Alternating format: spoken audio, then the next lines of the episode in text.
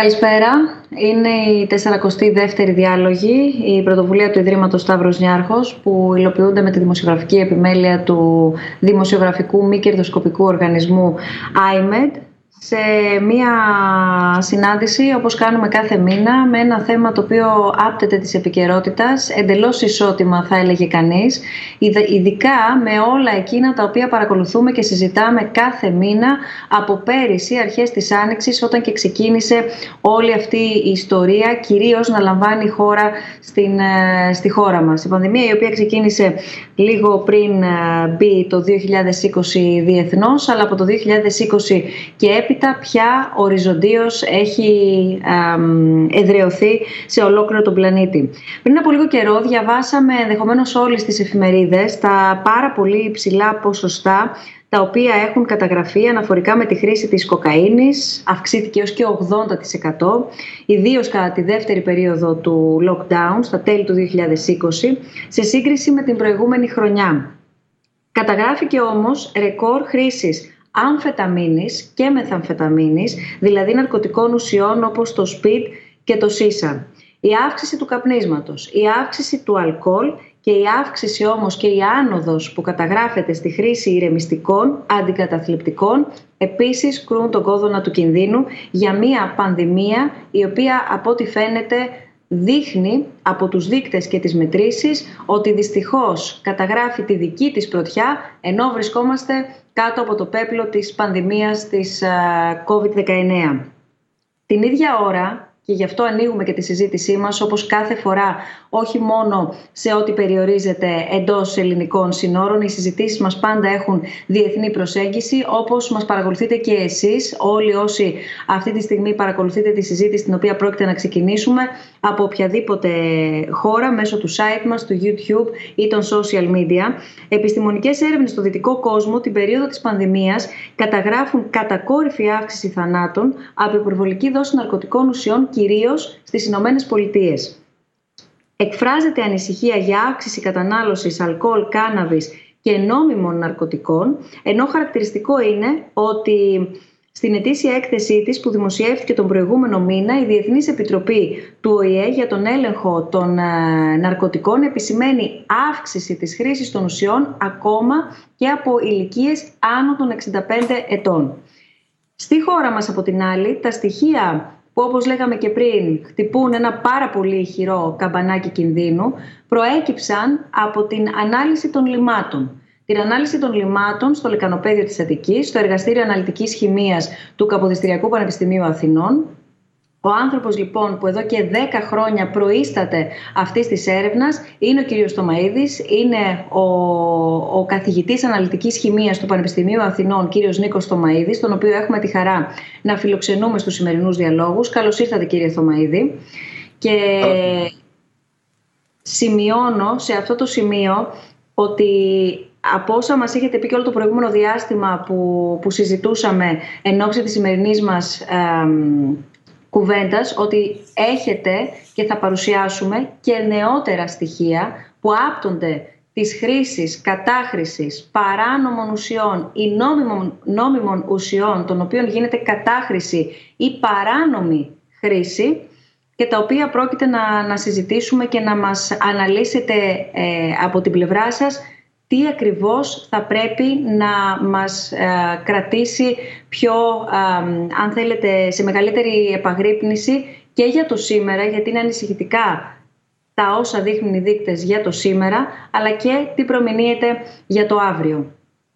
Το μεγάλο ερώτημα των σημερινών διαλόγων είναι τι κρύβεται πίσω από αυτούς τους αριθμούς. Ποιοι είναι οι λόγοι που πολλοί συνάνθρωποι μας κατέφυγαν στη χρήση ουσιών κατά τη διάρκεια της πανδημίας, ποιοι είναι εκείνοι οι άνθρωποι που συχνά κάνουν χρήση, άλλοτε κρυφά ενδεχομένως ε, ή όχι από το περιβάλλον τους. Και γιατί η κοινωνία συχνά δυσκολεύεται να αναγνωρίσει, θα το πω λίγο πιο ομά, γιατί η κοινωνία ακόμα έχει ταμπού και έχει πρόβλημα να δει και να αναγνωρίσει ότι δεν πρόκειται για ένα πρόβλημα που αφορά το λεγόμενο περιθώριο εντός και εκτός εισαγωγικών, αλλά ανθρώπους της διπλανής πόρτας, ενδεχομένως και της δικής μας πόρτας, ενδεχομένως της δικής μας οικογένειας, ενδεχομένως του δικού μας σπιτιού, ενδεχομένως εμάς τους ίδιους. Θα τα διερευνήσουμε όλα αυτά και φυσικά δεν θα μπορούσαμε να ανοίξουμε αυτή τη συζήτηση χωρίς να έχουμε μαζί μας τον κύριο Γεράσιμο Παπαναστασάτο, κοινωνιολόγο και υπεύθυνο του τομέα έρευνας του ΚΕΘΕΑ. Καλώς ήρθατε, κύριε Παπαναστασάτο, και ευχαριστούμε θερμά που είστε σήμερα μαζί μας. Ένας άνθρωπος που γνωρίζει πολύ καλά ερευνητικά αυτό το δύσκολο χώρο εδώ και, και δεκαετίες και γνωρίζετε πολύ καλά και το περιβάλλον. Είτε μιλάμε για το περιβάλλον του εμπορίου, αν πάμε στα ναρκωτικά αυτά καθεαυτά έτσι όπως χαρακτηρίζονται και θα μας διευκρινίσετε και την σωστή ορολογία, είτε πάμε στο περιβάλλον όλων αυτών των ανθρώπων. Πρέπει να πω ότι προαναγγέλλοντας τη σημερινή μας συζήτηση δεχτήκαμε για ακόμα μία φορά πολλά ερωτήματα και έχει έρθει και ένα ερώτημα το οποίο από ό,τι φαίνεται προέρχεται από περιβάλλον χρήστη και το ερώτημα το οποίο απευθύνει προς εσάς και θα βάλουμε στην κουβέντα μας μετά είναι το πώς θα πρέπει να το διαχειριστεί τόσο ως προς τον άνθρωπο που κάνει τη χρήση όσο και ο ίδιος προσωπικά καθώς ε, βρίσκεται, δεν γνωρίζω αν είναι άνδρας ή γυναίκα, στο ευρύτερο περιβάλλον. Ευχαριστώ λοιπόν θερμά και τους δυο σας. Εκτιμούμε ότι είναι μια συζήτηση ιδιαίτερα ευαίσθητη και αυτό όχι για τους προφανείς λόγους που το θέμα δείχνει, αλλά ακριβώς επειδή, κύριε Θωμαίδη, απευθύνομαι κυρίως σε εσάς, καθημερινά και μόλις εχθές μάλιστα για ακόμα μία φορά παρακολουθούμε τα δείγματα από τα λίματα της Αττικής γιατί εκεί μετράται το γνωστό υλικό φορτίο του, του κορονοϊού πρέπει να πω ότι τα φώτα καλώς κάνουν και πέφτουν κυρίως τα μηντιακά φώτα στη μέτρηση του οικού φορτίου. Το θέμα είναι ότι ταυτόχρονα εσείς βγάζετε και άλλους δείκτες οι οποίοι στα θέματα και στις κατηγορίες που προανέφερα οι οποίοι εξίσου δείχνουν την κατάσταση της υγείας και την ποιότητα της ζωής των ανθρώπων εν γέννη του κοινωνικού συνόλου. Άρα πάλι για θέματα υγείας και θέματα ποιότητας ζωής θα μιλήσουμε και όλα αυτά προκύπτουν από τα λύματα όπου στα λύματα επίσης θα μου επιτρέψετε να πω δεν υπάρχουν ταυτότητες. Όλων μας, από όπου και αν προέρχεται ο καθένας, είτε κοινωνικά, είτε ταξικά, είτε οικονομικά, αυτό ως προς τα ταμπού που δυστυχώς διατηρεί ακόμα η κοινωνία μας, τα πάντα καταλήγουν στα λύματα, είναι θα μπορούσε να πει κανείς ο καθρέφτης όλων μας οριζοντίως, όπως οριζόντια είναι και η, πανδημία της COVID-19. Δεν λέω περισσότερα, θέλω να, να ξεκινήσουμε κατευθείαν και να μπούμε στη συζήτησή μας. Να πω μόνο ότι θα παρακολουθήσουμε και μία συνέντευξη που μας έχει παραχωρήσει ο Fred Mans. Ο Fred Mans είναι επικεφαλής του οργανισμού Partnership του End Addiction στη Νέα Υόρκη και θα μας δώσει ουσιαστικά τη διάσταση την διεθνή, σύμφωνα με τα όσα καταγράφονται και στην άλλη άκρη του, του Ατλαντικού, αναφέρεται πρέπει να πω ιδιαιτέρως στις ψυχολογικές αφετηρίες που έχει το συγκεκριμένο ζήτημα της χρήσης, της κατάχρησης εν τέλει του εθισμού. Πριν ξεκινήσουμε, να θυμίσω τους τρόπους επικοινωνίας που πια νομίζω πολύ καλά γνωρίζετε, γιατί αυτή η συζήτηση ανοίγει με τους συνομιλητές μας, αλλά συμπεριλαμβάνει και όλους ε, όσοι και όσες μας παρακολουθείτε διαδικτυακά, από όπου και αν βρίσκεστε, είτε μας παρακολουθείτε στα ελληνικά, είτε μας παρακολουθείτε σε live διερμηνία στα αγγλικά. Στέλνετε τα μηνύματά σας, στέλνετε τα σχόλιά σας και like κατά τη διάρκεια της συζήτησης. Συμμετέχετε και εσείς σε αυτή τη δημόσια συζήτηση που ανοίγουμε σήμερα. Είτε λοιπόν στο site μας snfdialogues.org κάθετος questions, μπορείτε να μας στείλετε ό,τι επιθυμείτε, είτε φυσικά μέσω Facebook και Instagram στο SNF Dialogues, είναι δηλαδή το, το account της, Της πρωτοβουλίας μας, της ομάδας μας. Τα παρακολουθούμε όλα και είμαστε εδώ για να θέσουμε και να παραθέσουμε τα δικά σας ερωτήματα και σχόλια. Θέλω να ξεκαθαρίσουμε και θα ξεκινήσω με το πρώτο μου ερώτημα προς εσάς κύριε Παπαναστασάτο για να μπορέσουμε να, να, να είμαστε όσο πιο συγκεκριμένοι και όσο πιο σαφείς γίνεται σε αυτό το θέμα το οποίο θα καταπιάσουμε σήμερα όπου θέλω να διευκρινίσω δεν θα κάνουμε μία συζήτηση για τα ναρκωτικά ή για τις ουσίες. Πρόκειται για μία πολύ μεγάλη συζήτηση με πάρα πολλά επίπεδα. Έχουμε γνώση αυτού και δεν θα πάμε να κάνουμε υπερβάσεις.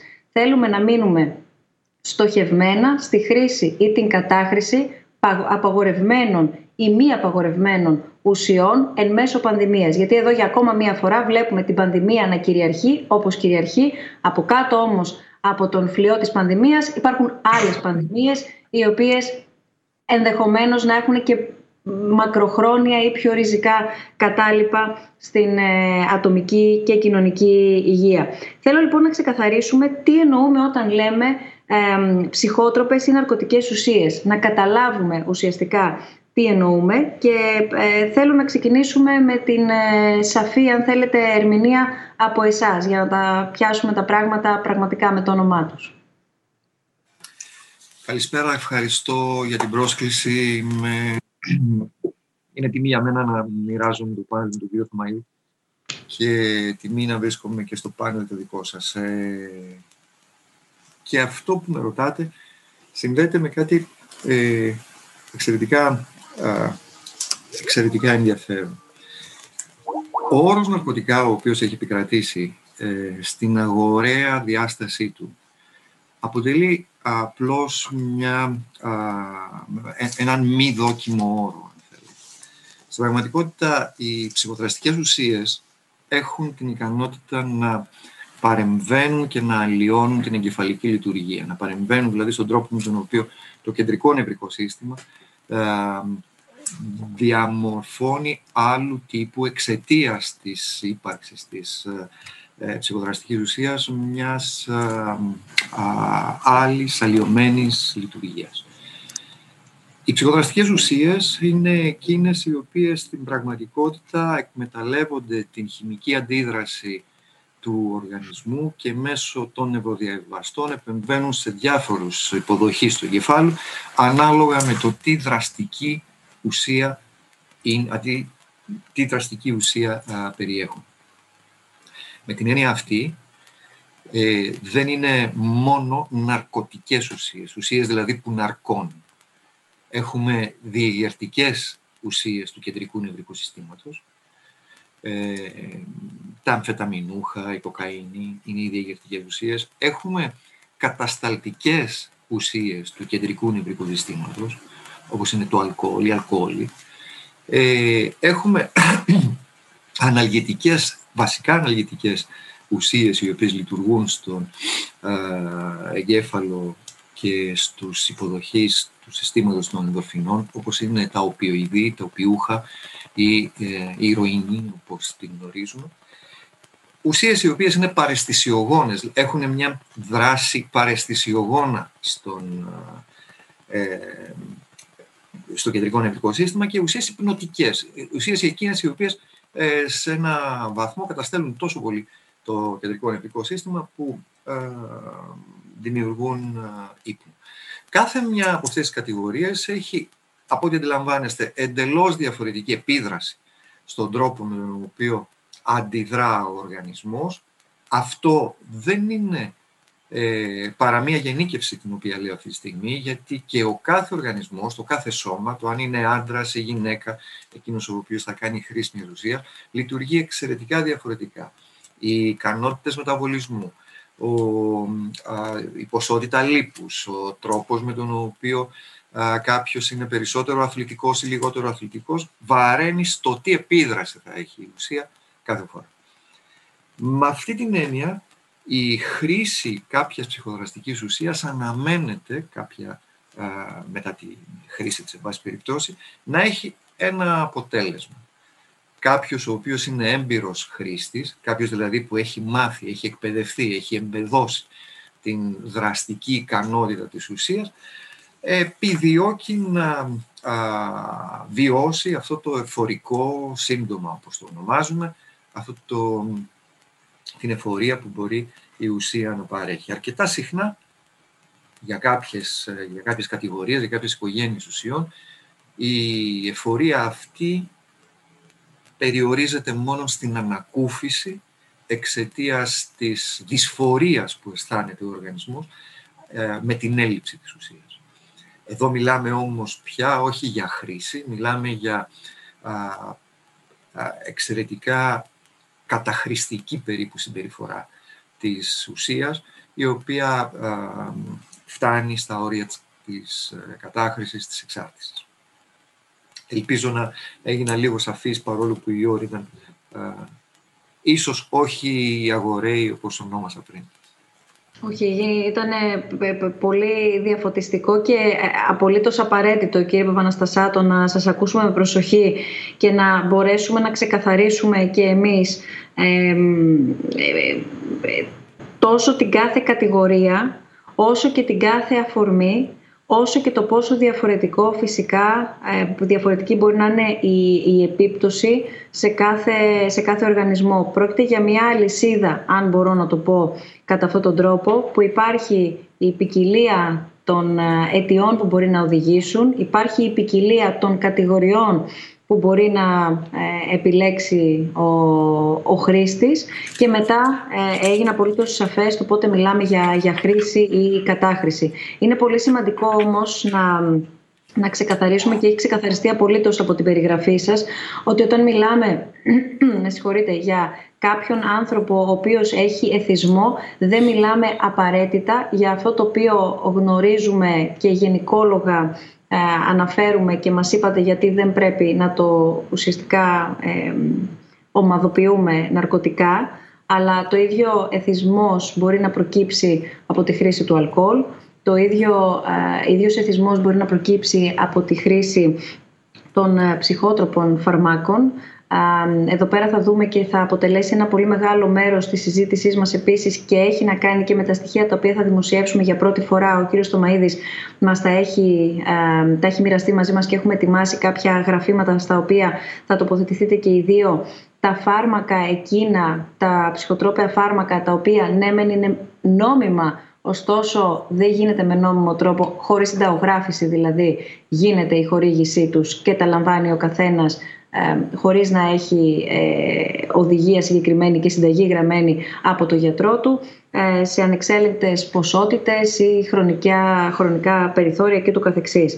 Κύριε Θωμαίδη, ο λόγος εσάς, πριν περάσουμε στα γραφήματα, γιατί έτσι θα μπούμε στην ουσία της συζήτησής μας, με τα δεδομένα, με αυτά που δείχνουν οι αριθμοί και τι δείχνουν για τους ανθρώπους οι, οι αριθμοί. Δύο λόγια από εσάς για, για την έρευνά σας. Καταρχήν, να σας ευχαριστήσω θερμά για την πρόσκληση. Είναι τιμή για μένα να είμαι σε αυτή τη δημόσια συζήτηση μαζί σας και με τον κύριο Παπαναστασάτο σε ένα τόσο ουσιαστικά επίγον θέμα όσο αυτό που αφορά την ψυχική μας υγεία. Ε, στις ε, δημόσιες τοποθετήσεις, ε, ιδιαίτερα κάτω από αυτές τις συνθήκες της πανδημίας, έχω αναφέρει επαγγελμένως ότι σε αυτή την κρίση που ζούμε, την υγειονομική. Ένας πόλος είναι η δημόσια υγεία που αφορά αυτή καθεαυτή την ασθένεια, την νόσο COVID-19 και ένας δεύτερος πόλος είναι η ψυχική υγεία η οποία έχει ουσιαστικά επιδεινωθεί όλο αυτό το έτος κάτω από αυτές τις πρωτόγνωρες συνθήκες. Όσον αφορά λοιπόν την έρευνα που ε, διεξάγουμε εδώ και πολλά έτη, και συστηματικά εδώ και 11 έτη καταγράφοντας τη συμπεριφορά ουσιαστικά ε, του πληθυσμού της Αττικής μέσα από την ανάλυση των λιμάτων της ε, θα πω ότι η επιδημιολογία λιμάτων λοιπόν φέτος και ουσιαστικά αυτό το μήνα κλείνει 20 χρόνια, έχει γενέθλια δηλαδή, ξεκίνησε πριν από 20 χρόνια από μία δημοσίευση από τις Ηνωμένες Πολιτείες που έδειξαν οι τότε ερευνητές ότι μπορούμε μέσα από την ανάλυση και τον προσδιορισμό του κύριου μεταβολίτη της κοκαίνης να κάνουμε υπολογισμό προς τα πίσω της χρήσης της κοκαίνης σε μια κοινότητα.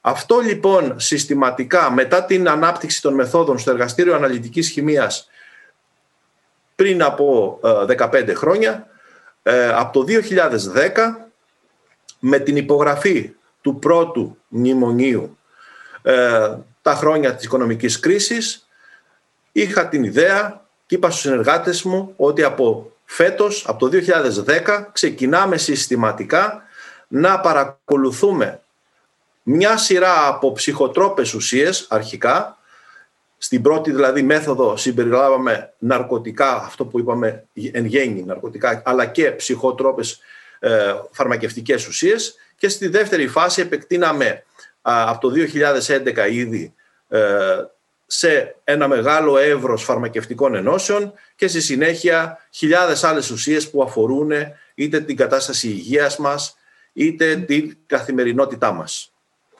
Ουσίες δηλαδή που συσχετίζονται με προϊόντα καθημερινής χρήσης και ούτω καθεξής. Άρα λοιπόν εδώ και 11 χρόνια συστηματικά καταγράφουμε μέσα από την ανάλυση λιμάτων του Κέντρου Επεξεργασίας Λιμάτων στην Ψιτάλια τη χρήση αυτών των ουσιών. Και έχει... έχει μεγάλη σημασία να πούμε ότι η επιδημιολογία λιμάτων ακριβώς έχει αυτό το πλεονέκτημα σε σχέση με τις άλλες έρευνες κοινωνικές και ούτω καθεξής, ότι είναι πραγματική μέτρηση σε πραγματικό χρόνο. Αυτό θα φανεί και από τα δεδομένα που θα συζητήσουμε αυτή την... Αμέσως τώρα, εκεί θα περάσουμε στα δεδομένα. Πρέπει να πω μόνο σε αυτό, επειδή και ο κ. Παναστασάτος ε, συμφωνεί ειδικά με αυτό το τελευταίο που αναφέρατε, στην ανάγκη ύπαρξης δεδομένων, γιατί βλέπουμε μετά αντίστοιχα πόσους άλλους επιστημονικούς κλάδους ε, βοηθά στο δικό τους έργο το να υπάρχουν δεδομένα. Έχει πολύ μεγάλο ενδιαφέρον και από τις συζητήσεις που είχαμε το προηγούμενο διάστημα η επισήμανση αυτού του χαρακτηριστικού και ε, θέλω να πω ότι σε αυτά τα γραφήματα απουσιάζει η μέτρηση του αλκοόλ. Θα μας εξηγήσετε γιατί στην πορεία, αλλά είναι κάτι το οποίο το περιμένουμε και είναι κάτι το οποίο το περιμένουμε και πολύ κιόλας, ε, γιατί έχει ο κ. Παπαναστασάτος κάποια δεδομένα από παράπλευρους τρόπους ε, έρευνας στην προσπάθεια να γίνει μια καταγραφή το πώς η κατανάλωση αλκοόλ γίνεται και ειδικά εν μέσω πανδημίας. Πάμε αν θέλετε όλοι μαζί να παρακολουθήσουμε το πρώτο γράφημα ε, για την αύξηση χρήσης όλων αυτών των ουσιών το τελευταίο διάστημα με τη βοήθεια όλων αυτών των γραφημάτων που έχει επιμεληθεί και έχει ετοιμάσει ο δημοσιογράφος του iMed Lab Θανάσης Τρομπούκης θα μπορέσουμε να δούμε και μεταξύ των μηνών τη διακύμανση, αλλά θα μπορέσουμε να δούμε φυσικά, όπως άνοιξε εδώ πέρα και το, η, η, η οριζόντια γραμμή, η χρονική, ξεκινώντας από το Μάρτιο του 19, τι συνέβη μέχρι και το Μάρτιο του 21, δηλαδή μέχρι και τον προηγούμενο μήνα. Θέλω να πω ότι τα δημοσιεύματα που διαβάσαμε το προηγούμενο διάστημα αφορούσαν τα ευρήματα από τα λύματα, από το τι έδειξαν οι έρευνές σας μέχρι και τον Νοέμβριο του 20. Σωστά κύριε Θωμαίδη; Πολύ σωστά, ναι. Για Εδώ, πρώτη λοιπόν... φορά σήμερα παρουσιάζουμε και μέχρι το Μάρτιο του 2021 κάποια δεδομένα. Έχει πάρα πολύ λοιπόν μεγάλο ενδιαφέρον να ξεκινήσουμε με την αύξηση χρήσης της κοκαίνης όπως βλέπουμε από το χρονοδιάγραμμα κατά την πανδημία είναι ξεκάθαρα ειδικά εφόσον μιλάμε για τα δεδομένα των λιμάτων της Αττικής για το τι έχει συμβεί από τον Μάρτιο του 19 μέχρι και τον περασμένο μήνα σε σύγκριση με τους αντίστοιχους δείκτες της προηγούμενης χρονιάς. Θα δούμε λοιπόν αν προχωρήσουμε λίγο παρακάτω ότι το Μάρτιο του 19 η κατανάλωση της κοκαίνης ήταν 482 γραμμάρια ανά ημέρα. Το βλέπουμε στον πρώτο κύκλο αριστερά. 482 γραμμάρια ανά ημέρα το Μάρτιο του 19. Στο πρώτο lockdown, όταν ξεκίνησε δηλαδή η ιστορία της πανδημίας στη χώρα μας, το Μάρτιο του 2020 δηλαδή, φτάσαμε στο διπλασιασμό και κατά το δεύτερο lockdown, τον περασμένο Νοέμβριο δηλαδή του 2020, σε τετραπλασιασμό σε σχέση πάντα με το Μάρτιο του 19.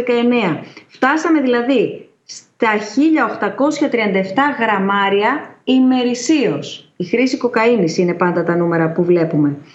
Η αύξηση δεν σταματάει εκεί και φτάνει στο Μάρτιο να είναι στα 2.396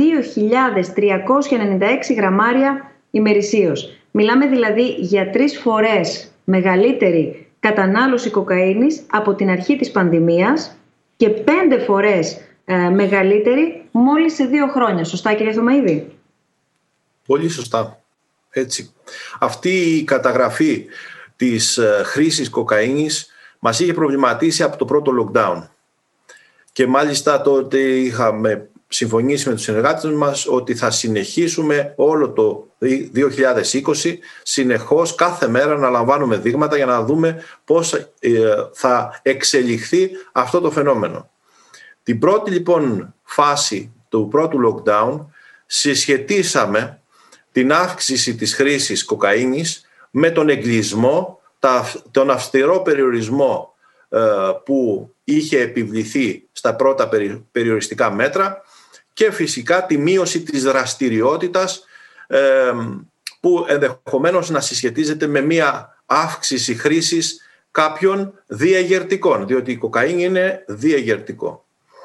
Ε, στη συνέχεια υπήρξε μία ύφεση που συνοδεύτηκε με την άρση των περιοριστικών μέτρων, αλλά από το Σεπτέμβριο έως και σήμερα παρακολουθούμε αυτή την αύξηση στα λίματα σε πραγματικό χρόνο, η οποία συσχετίζεται με αύξηση κατασχέσεων, αύξηση συλλήψεων, όχι μόνο στην Ελλάδα, αλλά και πανευρωπαϊκά. Φαίνεται λοιπόν ότι έχει αλλάξει ενδεχομένως η διακίνηση αυτής της ουσίας. Και εδώ θα αυτό, ήταν φυσικά... Αυτό ήταν το ερώτημά μου, γιατί ε, έχουν αλλάξει όλες οι συνθήκες ε, για το προφίλ εκείνων που έκαναν ε, χρήση ή κάνουν όπως μας λέτε, αλλά προφανώς και η διακίνηση βρήκε τα δικά της μονοπάτια για να μπορέσει να, να κυκλοφορήσει ελεύθερη η κοκαίνη, σωστά; Έτσι φαίνεται. Υπάρχει και αντίστοιχη αναφορά και στο ε, report του 2020 ε, από το Ευρωπαϊκό Κέντρο για την Παρακολούθηση των Ναρκωτικών. Εδώ θα χρειαστούμε σίγουρα τη συνδρομή του κ. Παπαναστασάτου από τη δική του σκοπιά για το φαινόμενο αυτό. Ωστόσο, θεωρώ ότι τα δεδομένα αυτά δείχνουν μια ανησυχητική τάση η οποία ε, σημειωτέων είναι η μεγαλύτερη που είδαμε σε όλη αυτή τη δεκαετία που μελετούμε τον πληθυσμό της αττικης Κύριε Παπαναστασάτο, δεν ξέρω αν θέλετε να συμπληρώσετε κάτι σε αυτό το σημείο, αν θέλετε να, να σημειώσετε κάτι. Αν ήμουν δημοσιογράφος θα έβγαινα με έναν τίτλο ότι ο κάθε ενήλικας Αθηναίος καταναλώνει μισό γραμμάρι κοκαίνης την ημέρα. Α, με τα δεδομένα τα οποία έχουμε ε, στα, στα χέρια μας. Ε, είναι ένα πολύ παράξενο, ενδιαφέρον και ιδιότυπο έβριμα, πολύ περισσότερο γιατί είναι πραγματικό. Έχει επίσης ε, σημασία να, να πούμε ότι αν δούμε παρακάτω και τα στοιχεία από το 2010, το 2020 φαίνεται και από εδώ να είναι η, η χρονιά εκείνη με τη μεγαλύτερη χρήση κοκαίνης εδώ και μια δεκαετία. Αυτό που, που, που είπατε μόλις ε, προηγουμένως, κύριε Θωμαίδη. Εδώ ναι. βλέπουμε αναχρονιά πια, ποια είναι η διακύμανση και πώς έχει καταγραφεί χρήση κοκαίνης, ξαναλέω. Και το 2021 έχει αυξηθεί περαιτέρω. Ακριβώς, βάσει και το γραφείο το... μόλις. Ναι. Αυτό το γεγονός έχει έτσι ένα ιδιαίτερο ενδιαφέρον όσον αφορά ε, την ουσιαστικά τη διακίνηση αυτού του είδους των ναρκωτικών ε, πανευρωπαϊκά ε, διότι φαίνεται ότι αντίστοιχες αυξήσεις είχαν εντοπιστεί π.χ. στο Μιλάνο ή στην Ουτρέχτη ή στο Αιτχόβεν ενώ παραδείγματος χάρη στο Άμστερνταμ φάνηκε να υπάρχει μία ελαφρά μείωση. Υπάρχει λοιπόν ένα ε, ας πούμε μεικτό pattern μεταξύ των πόλεων στην Ευρώπη, ιδιαίτερα στο πρώτο lockdown, αλλά στη συνέχεια φαίνεται πανευρωπαϊκά να υπάρχει μία αύξηση της χρήσης κοκαίνης. Μάλιστα. Πάμε να περάσουμε στο δεύτερο γράφημα. Εδώ θα δούμε τη χρήση αμφεταμίνης, μεθαμφεταμίνης και ηρωίνης. Όπως διαμορφώθηκε τους ε, μήνες της πανδημίας, πρέπει να πω εδώ πέρα ότι η, η ευθεία διακεκομένη λευκή γραμμή δείχνει την χρήση το Μάρτιο του 2019. Ένα χρόνο δηλαδή πριν την πανδημία, ένα χρόνο πριν ξεσπάσει η πανδημία. Η μαύρη γραμμή δείχνει τη χρήση από τη στιγμή που ξέσπασε η πανδημία στην Ελλάδα πάντα. Δηλαδή το Μάρτιο του 20.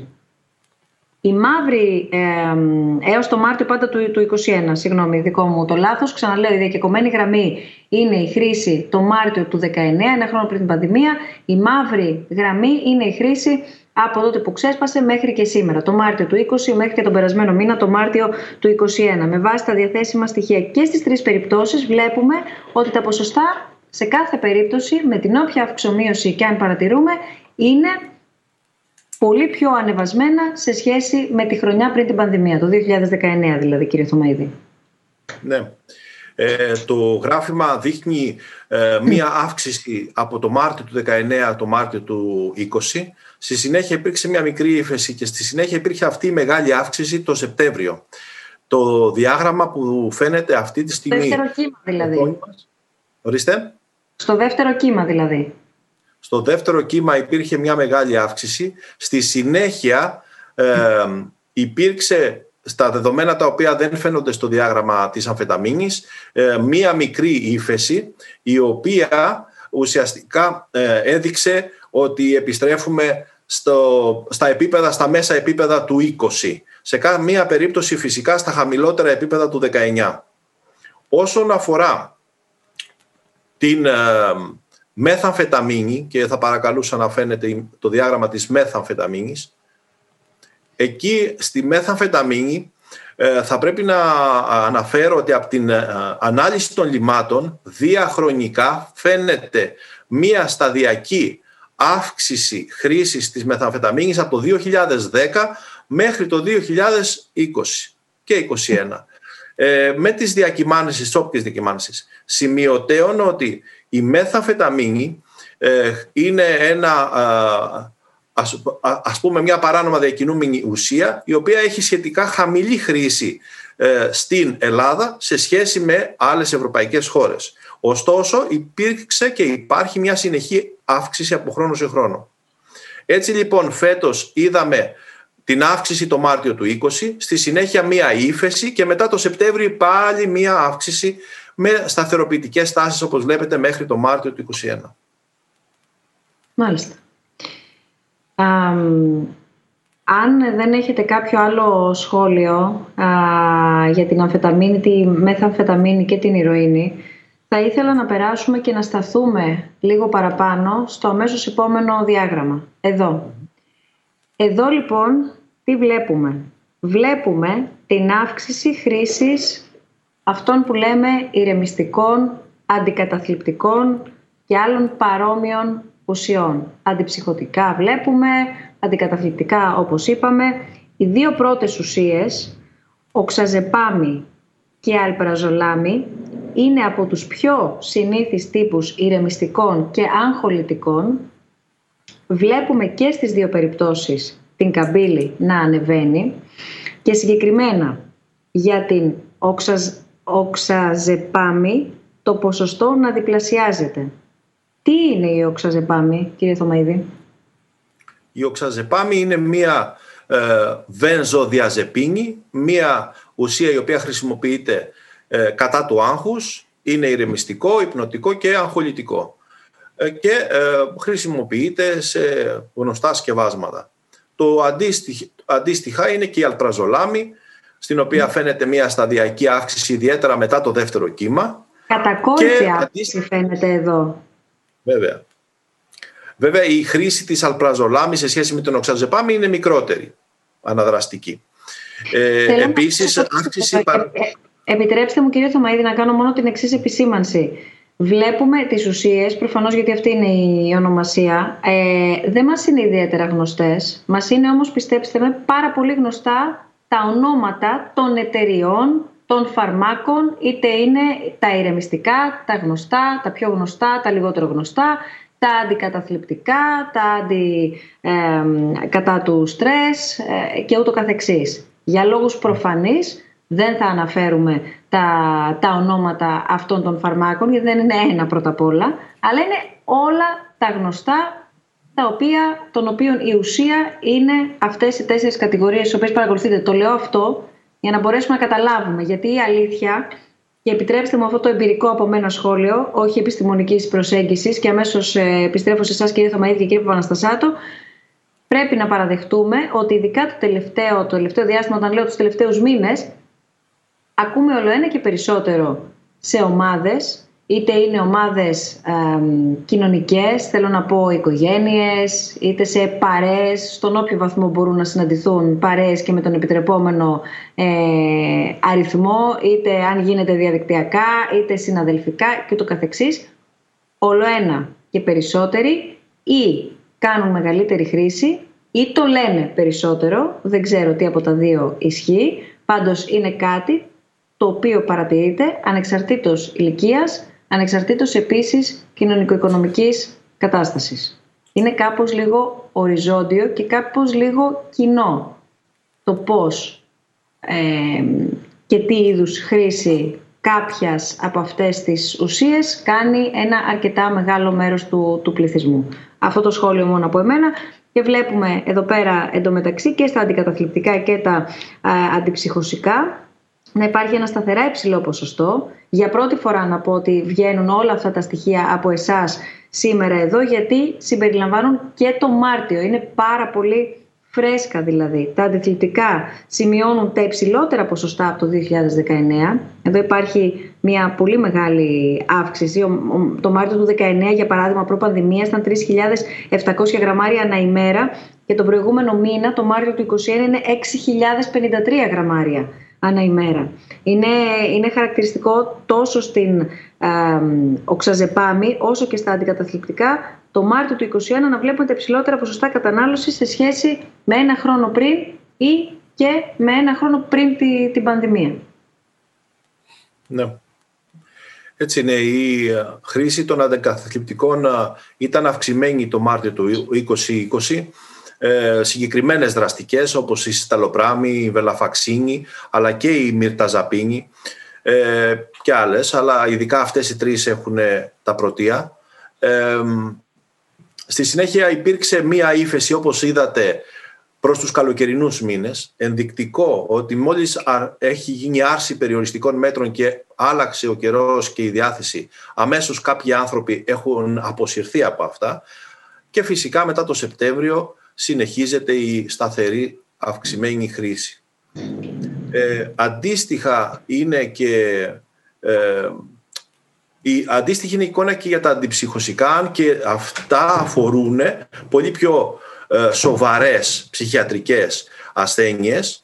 Ε, έχει ενδιαφέρον να πω ότι αυτές οι τρεις κατηγορίες ε, ψυχοτρόπων ε, φαρμακευτικών ενώσεων κατηγοριών πριν το 2012 ήταν σε πολύ χαμηλά επίπεδα. Έχει μεγάλο ενδιαφέρον να πούμε σε αυτό το σημείο ίσως και το συζητάμε και αργότερα ότι από το 2012 έως το 2014 έγινε μια δραματική αλλαγή στη χρήση αυτών των κατηγοριών. Τα χρόνια δηλαδή της βαθιάς κοινωνικο-οικονομικής ύφεσης. Ακριβώς. Σε αυτή λοιπόν την περίοδο υπήρξε πολύ μεγάλη αύξηση αυτών των κατηγοριών και η τότε έρευνά μας έδειξε ότι συσχετίζονται στατιστικά και ισχυρά με κοινωνικο-οικονομικά μεγέθη, όπως είναι η ανεργία, η μείωση του εισοδήματος και πολλά άλλα. Επομένως υπάρχει άμεση συσχέτιση αυτού που βλέπουμε στα λύματα με την κοινωνική και οικονομική και ψυχολογική και ψυχιατρική κατάσταση φυσικά της, του πληθυσμού. Ε, θα ήθελα κύριε Παπαναστασάτο το δικό σας σχόλιο πάνω σε αυτά προφανώς τα ευρήματα αλλά και σε αυτό που επεσήμανε ε, σε σύγκριση με, με το 2012-2014 βάσει το τι έδειξαν τα, τα δείγματα ο κύριος ε, Θωμαίδης διότι τότε βλέπαμε κατά τη διάρκεια της κοινωνικο-οικονομικής κρίσης την ανεργία, όπως επισημάνατε, τη μείωση του κατακεφαλήν εισοδήματος, όλη, όλη αυτή την αλληλουχία των δυσκολιών. Ε, θα έλεγε κανείς ότι εν μέσω πανδημίας, σε αυτόν τον ένα χρόνο, τους 13 μήνες, ε, τα βλέπουμε όλα αυτά να έχουν συμπτυχθεί. Δηλαδή, σε ένα σύντομο χρονικό διάστημα, ταυτόχρονα υπάρχουν Υπάρχουν οι αγωνίες για το αύριο της εργασίας, υπάρχουν, υπάρχει η αγωνία για την οικονομία συνολικά, άρα και για το κάθε νοικοκυριό ατομικά. Υπάρχει η απομόνωση, το πιο αισθητό από την πρώτη μέρα, αν θέλετε, χαρακτηριστικό. και, και υπάρχει επίσης η αβεβαιότητα για το αύριο. Όλα αυτά έχουν έρθει όμως κάπως ταυτόχρονα. Οπότε θέλω το δικό σας σχόλιο από τι, από τι παρατηρείτε και καταγράφετε εσείς. Κοιτάξτε, ε, ανοίξαμε μια πολύ μεγάλη, πολύ μεγάλο εύρος ε, στη συζήτηση. Ε, πιάνω τον, την άκρη από εκεί που μάλλον ε, ξεκίνησε και ο κύριος Μαΐδης και εσείς ε, από αυτή την περίφημη ε, περίοδο 12-14 στην Ελλάδα. Η ομάδα του κ. Σπηλιώτη στην, ε, στο Πανεπιστήμιο του Παλαιπονίσου μέτρησε την, τα επίπεδα επικράτησης κατάθλιψης στον γενικό πληθυσμό στην Ελλάδα, την περίοδο αυτή. Πριν το 2012, η επικράτηση στο γενικό πληθυσμό του συνδρόμου κατάθλιψης, ε, σοβαρής κατάθλιψης, στον πληθυσμό ήταν 6%. Το 2014 καταγράφηκε 14%. Ε, συγγνώμη, 12%. Πλασιάστηκε ε, το ποσοστό. Αντιλαμβάνεστε λοιπόν ότι όλο αυτό, όλη αυτή η μεταβολή, όλη αυτή η μετατόπιση του, της, ψυχ, της αγχωτικής ψυχικής πίεσης που βίωνε ο ελληνικός πληθυσμός ε, με κύριο χαρακτηριστικό την αβεβαιότητα που αναφέρατε, την ανεργία. Μια ανεργία που οι αριθμοί αρκετά συχνά είναι βαρετοί, αλλά άλλοτε είναι εξαιρετικά ενδεικτικοί. Το 2011, στην αρχή δηλαδή του 2012, η ανεργία στην Ελλάδα ήταν 12%. Το 2014 η ανεργία στην Ελλάδα ήταν 28%. Ξέρετε τι μαθαίνουμε από την μεταανάλυση στο επίπεδο του, ε, της συσχέτισης των, ε, των ποσοστών ανεργίας και, τον, ε, και του βάρους, της επίπτωσης που έχει η ανεργία στην ε, δημόσια υγεία, στην υγεία. Μετρώντας τις, ε, τους δείκτες θνησιμότητας, βλέπουμε ότι ένα στα 100 αύξηση της ενεργείας στο γενικό πληθυσμό προκαλεί, αυτό είναι ε, από τις μελέτες του Στάκλερ από το Πανεπιστήμιο του, ε, τη, ε, του Νότιχα. Ένα στα 100 αύξηση της ενεργείας σημαίνει περίπου 0,8% 0,8% αύξηση της θνησιμότητας από αυτοκτονίες. Οι αυτοκτονίες είναι η κορύφωση, αν θέλετε, ε, μιας ε, εξαιρετικά αυτοκαταστροφικής συμπεριφοράς που συνδέεται όμως πάρα πολύ με την αύξηση των, ε, ε της κατάθλιψης.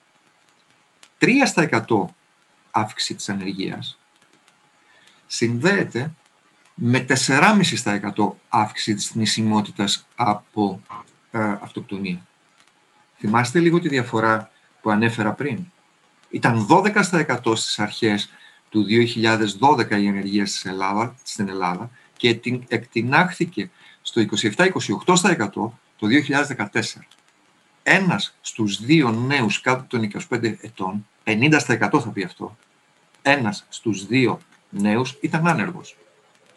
Αντιλαμβάνεστε λοιπόν ότι όλο αυτό είναι ένα εξαιρετικά βαρύ φορτίο για την κοινωνική ανθεκτικότητα για τον τρόπο με τον οποίο ακόμα και βασικά χαρακτηριστικά της ελληνικής κοινωνίας και των ιδιοτύπων της, όπως για παράδειγμα η οικογενειακή ο τρόπος με τον οποίο η ευρύτερη οικογένεια αποτελεί ένα πολύ σημαντικό αλληλέγγυο δεσμό για την υποστήριξη σε δυσκολίες μεγάλες. Ένα χαρακτηριστικό των προηγούμενων δεκαετιών σε πολύ μεγάλο βαθμό. Δοκιμάζεται.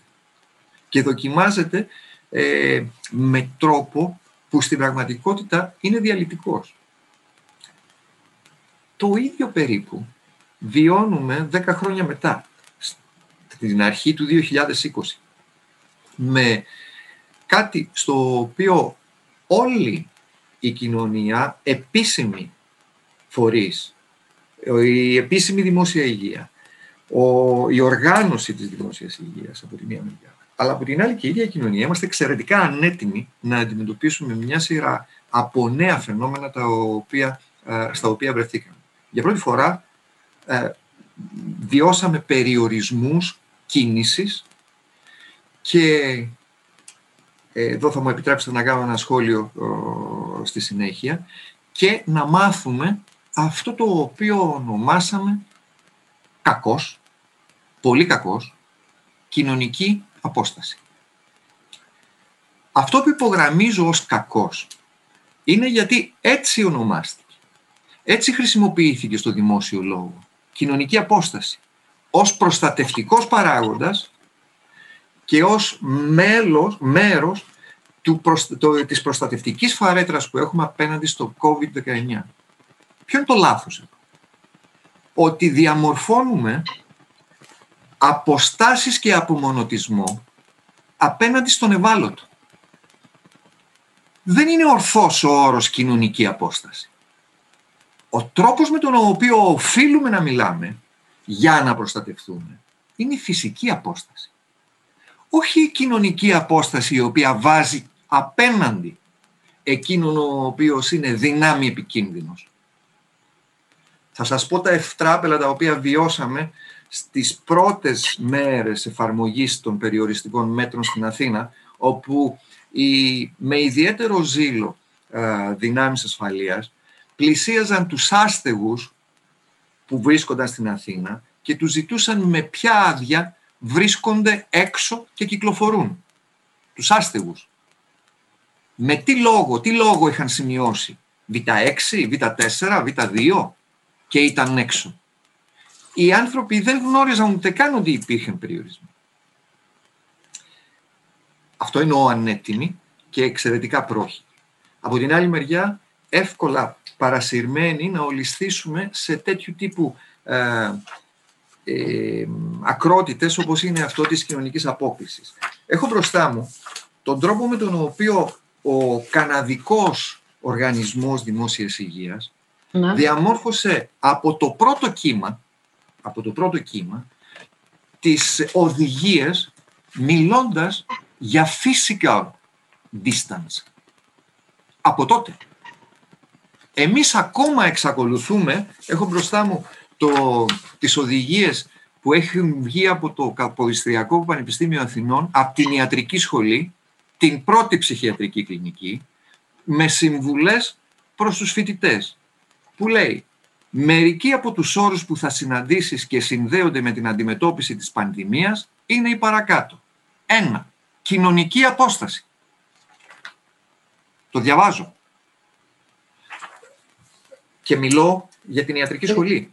Είναι απολύτως κατανοητό αυτό το οποίο περιγράφεται και μας βοηθάει να καταλάβουμε όλο το, το πλαίσιο, την ερμηνεία την ατομική και βέβαια το πολύ έντονο αυτό που κρατώ είναι το απέναντι, στο οποίο με το οποίο βρεθήκαμε μαζί, με αυτό το απέναντι, μάλλον. Ε, θέλω να, θέλω να, να μην ε, ε, προχωρήσουμε παρακάτω χωρίς να σχολιάσουμε τι γίνεται με το αλκοόλ και τι γίνεται με την κάναβη. Και θα ξεκινήσω από το τελευταίο. Να, να, να δούμε λίγο, ε, κύριε Θωμαίδη και κύριε Παπαναστασάτο, τι γίνεται αναφορικά με τη χρήση κάναβης, η οποία περιέχει το ψυχότροπο συστατικό της κάναβης. Φάνηκε ότι ενώ το 2019 η χρήση κειμενόταν μεταξύ 22.000-25.000 γραμμαρίων ημερησίως, από το πρώτο lockdown και μετά διπλασιάστηκε. Έφτασε δηλαδή τον περασμένο μήνα στα περίπου 40.000, 39.500, για την ακρίβεια, αν τα λέω σωστά κύριε Θωμαίδη, γραμμάρια ανά ημέρα. Ναι. Η κάναβη είναι ε, ουσιαστικά η παράνομα διακινούμενη ουσία που ε, χρησιμοποιείται ή καταναλώνεται ε, περισσότερο στο λεκανοπέδιο της Αττικής σε σχέση με οποιοδήποτε άλλο με άλλη ουσία. Ε, όντως υπήρξε αυτή η αύξηση και μάλιστα η αύξηση αυτή είναι αν δείτε τα στοιχεία από το Σεπτέμβριο και μετά. Δηλαδή στην πρώτη φάση της πανδημίας ήταν ε, στα ίδια επίπεδα που ήταν και τα προηγούμενα έτη αλλά μετά το Σεπτέμβριο υπήρξε μια συστηματική και στατιστικά σημαντική αύξηση που καταλήξαμε σε αυτό περίπου ε, μια αύξηση της τάξης του 67% συνολικά μπορώ να, αν θυμάμαι καλά τα στοιχεία είναι. Συγγνώμη. Και αυτή ε, επίσης ε, έχει να κάνει με μια αλλαγή προφανώς στη χρήση. Υπάρχει δε αναφορά και σε βιβλιογραφία πια για την αύξηση της ε, χρήσης κάναβης κάτω από ε, τις συνθήκες του δεύτερου lockdown και εδώ. Όσον, ναι, αν θέλετε να συζητήσουμε για την κάναβη παραπάνω, ε, θα ήθελα να πήγατε να πείτε και για το αλκοόλ. Θα ήθελα να μας ε, μιλήσετε για το αλκοόλ και κυρίως επειδή ε, ε, εξηγήσαμε το γιατί δεν υπάρχουν τώρα στοιχεία, αλλά θα υπάρξουν στοιχεία, σωστά; Σωστά. Όλα τα δείγματα αυτά που έχουμε συλλέξει όλο το χρόνο είναι φυλαγμένα σε πάρα πολύ καλές συνθήκες, στους μείον 80 βαθμούς και η ανάλυση της χρήσης του αλκοόλ μέσα από τα λίματα γίνεται με μια ιδιαίτερη μέθοδο, πιο ειδική για έναν δευτερογενή μεταβολίτη του αλκοόλ, το θήκο εστέρα της αλκοόλης και όχι το κύριο μεταβολίτη γιατί είναι ασταθής και δεν είναι καλός βιοδείκτης. Αυτός λοιπόν ο βιοδείκτης είναι αρκετά πολικός, τέλος πάντων είναι δύσκολος να αναλυθεί, οπότε έχουμε αναπτύξει μια νέα μέθοδο και θα εφαρμόσουμε αυτή τη μέθοδο στα δείγματα και τους επόμενους μήνες θα είμαστε σε θέση να δείξουμε τι ακριβώς έγινε με τη χρήση του αλκοόλ μέσα στο 2020 και το 2021. Μέχρι τότε και μέχρι να έχουμε και να έχετε και στα χέρια σας κύριε Παναστασάτο αυτά τα, τα νούμερα και τα αποτελέσματα από τις έρευνες του, του κύριου Θωμαίδη και όλης της, ε, της ομάδας, τι παρατηρείτε εσείς αναφορικά με τη χρήση, παρατηρείτε κατάχρηση του αλκοόλ, κάτι το οποίο επίσης έλεγα νωρίτερα για τα ψυχοτρόπια φάρμακα, αλλά επίσης το ακούμε κοινωνικά τουλάχιστον και πάλι εμπειρικά το μεταφέρω να, να σημειώνεται ε, όλη αυτή τη χρονιά, την τελευταία χρονιά; Οι, όλες οι μελέτες που έχουμε στα χέρια μας που συνδυάζουν πηγές, για να είμαστε ε, έχουν, ε, ένα, έχουν μια τάση. Στην πραγματικότητα, οι, οι, πρώτες μελέ, οι, οι μελέτες μάλλον στο πρώτο κύμα έδειξαν μια γενικά μηχανία των καταναλωτών ψυχοδραστικών ουσιών ε, και η ανετοιμότητα αυτής στην οποία αναφέρθηκα πριν αφορούσε και την έκπληξη στην οποία βρέθηκαν κάποιοι καταναλωτές. Με αυτή την έννοια, σε πάρα πολλές πόλεις, όπως αναφέρθηκε και ο κύριος ε, Θωμαίδης πριν, ε, στην Ευρώπη, παρατηρήθηκε μια μικρή σταθεροποίηση, μια σταθεροποίηση ή μικρή μείωση σε κάποιες από τις ουσίες οι οποίες είναι οι δημοφιλείς ουσίες της ε, διακίνησης παρανόμων ουσιών, εν πάση περιπτώσει.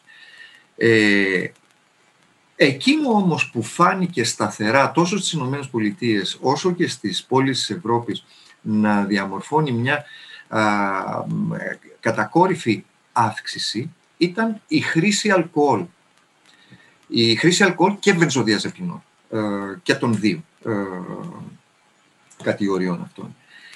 Το ζήτημα της αύξησης του αλκοόλ ήταν, σας θυμίζω, στο πρώτο κύμα, ε, κάτι το οποίο για ένα μέρος του πληθυσμού συνδέθηκε με σοβαρή αύξηση.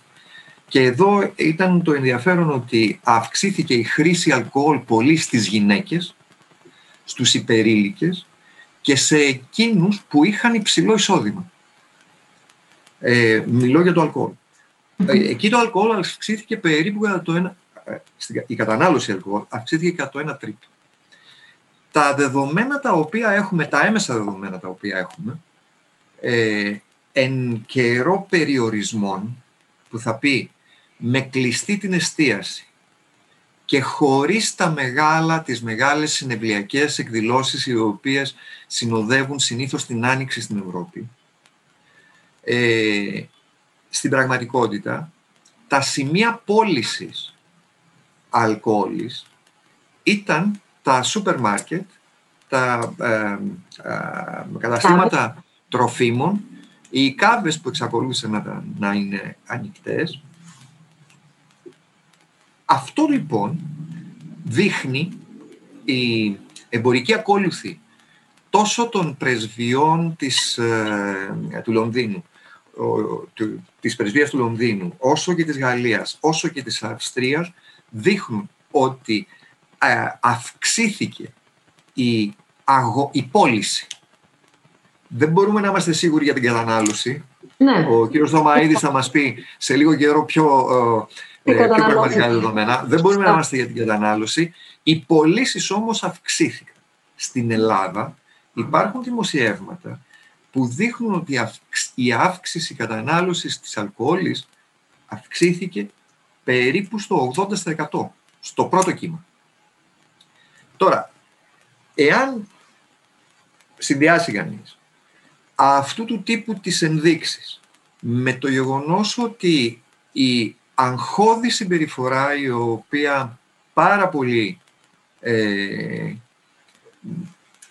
διαχύθηκε την περίοδο του πρώτου κύματος ε, με τον φόβο του αγνώστου και, της, ε, και του τρόπου με τον οποίο ε, μπήκαμε σε μια διαδικασία να αντιμετωπίσουμε την, ε, τον κίνδυνο του κορονοϊού. Με την κοινωνική απομόνωση, την αποστέρηση συγκεκριμένων κοινωνικών δραστηριοτήτων που, είχαμε, που κάναμε, η κατανάλωση του αλκοόλ έχει μάλλον αυξηθεί ε, ιδιαίτερα.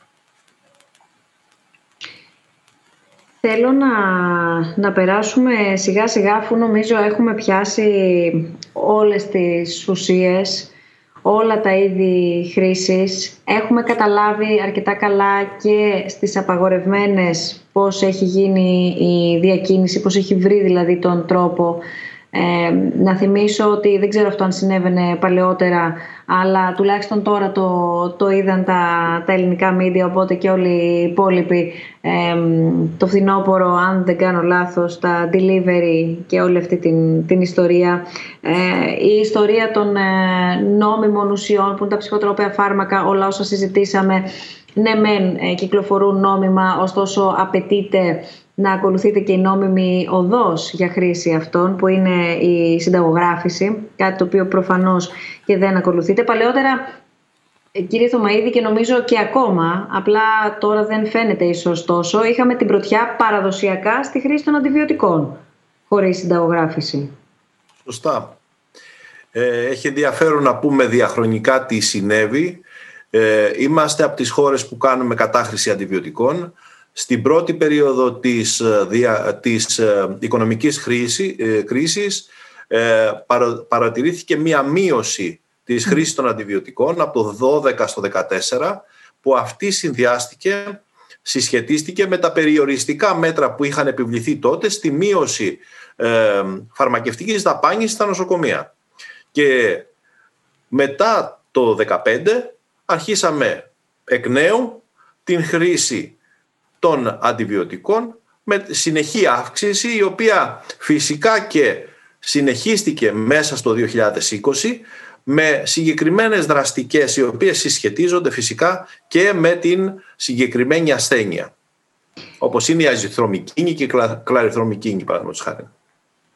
Θυμάμαι τότε ε, που αποτελούσε πρώτη είδηση την οποία είχα εκφωνήσει ξεκινώντας την εκπομπή αυτή η επισήμανση το 12-14 και βρισκόμαστε εδώ για άλλο λόγο πάλι σε όλη αυτή την, ε, την καταγραφή και αυτή την ε, θλιβερή πρωτιά.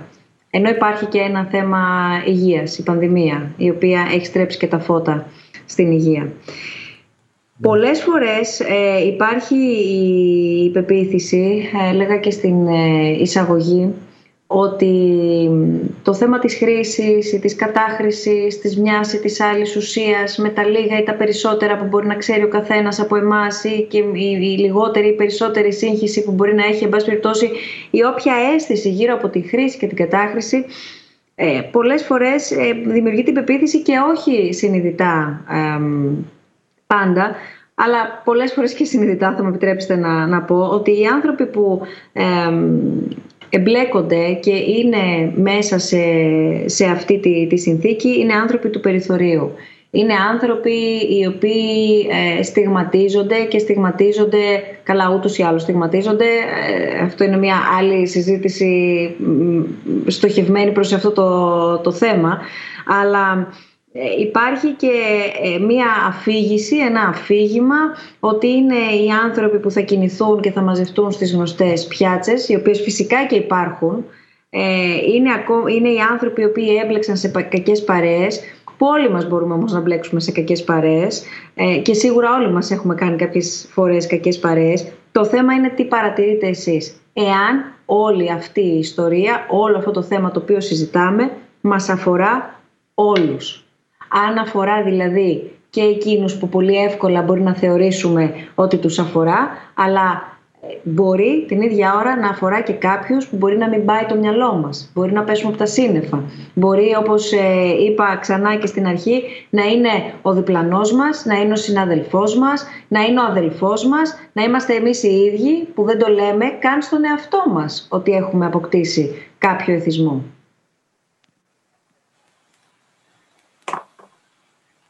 Κυρία Μπουστούκου, ανοίγεται ένα τεράστιο θέμα. Ε, και δεν κάνω την παρατήρηση για να αποφύγω μια τοποθέτηση. Απλώς ε, θα ήθελα να πω πως δεν θα ήθελα να το απλουστεύσω τόσο πολύ. Να απλουστεύσω μάλλον την απάντηση τόσο πολύ. Η υπόθεση της εμπλοκής με την προβληματική χρήση ουσιών είναι μια δυναμική διαδικασία η οποία συνδέεται με πολλούς παράγοντες που συμβαίνουν παράλληλα και μαζί. Δεν είναι κάτι το οποίο ε, συμβαίνει άπαξ και περνάει κανείς ένα σκαλί και γίνεται θυσμένος. Είναι κάτι το οποίο κλιμακώνεται και κορυφώνεται μέσα από διάφορα στάδια τα οποία περνά.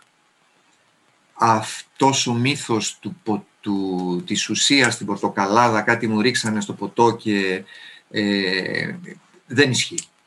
Είναι κάτι να είμαστε λίγο ειλικρινείς με αυτά τα ζητήματα.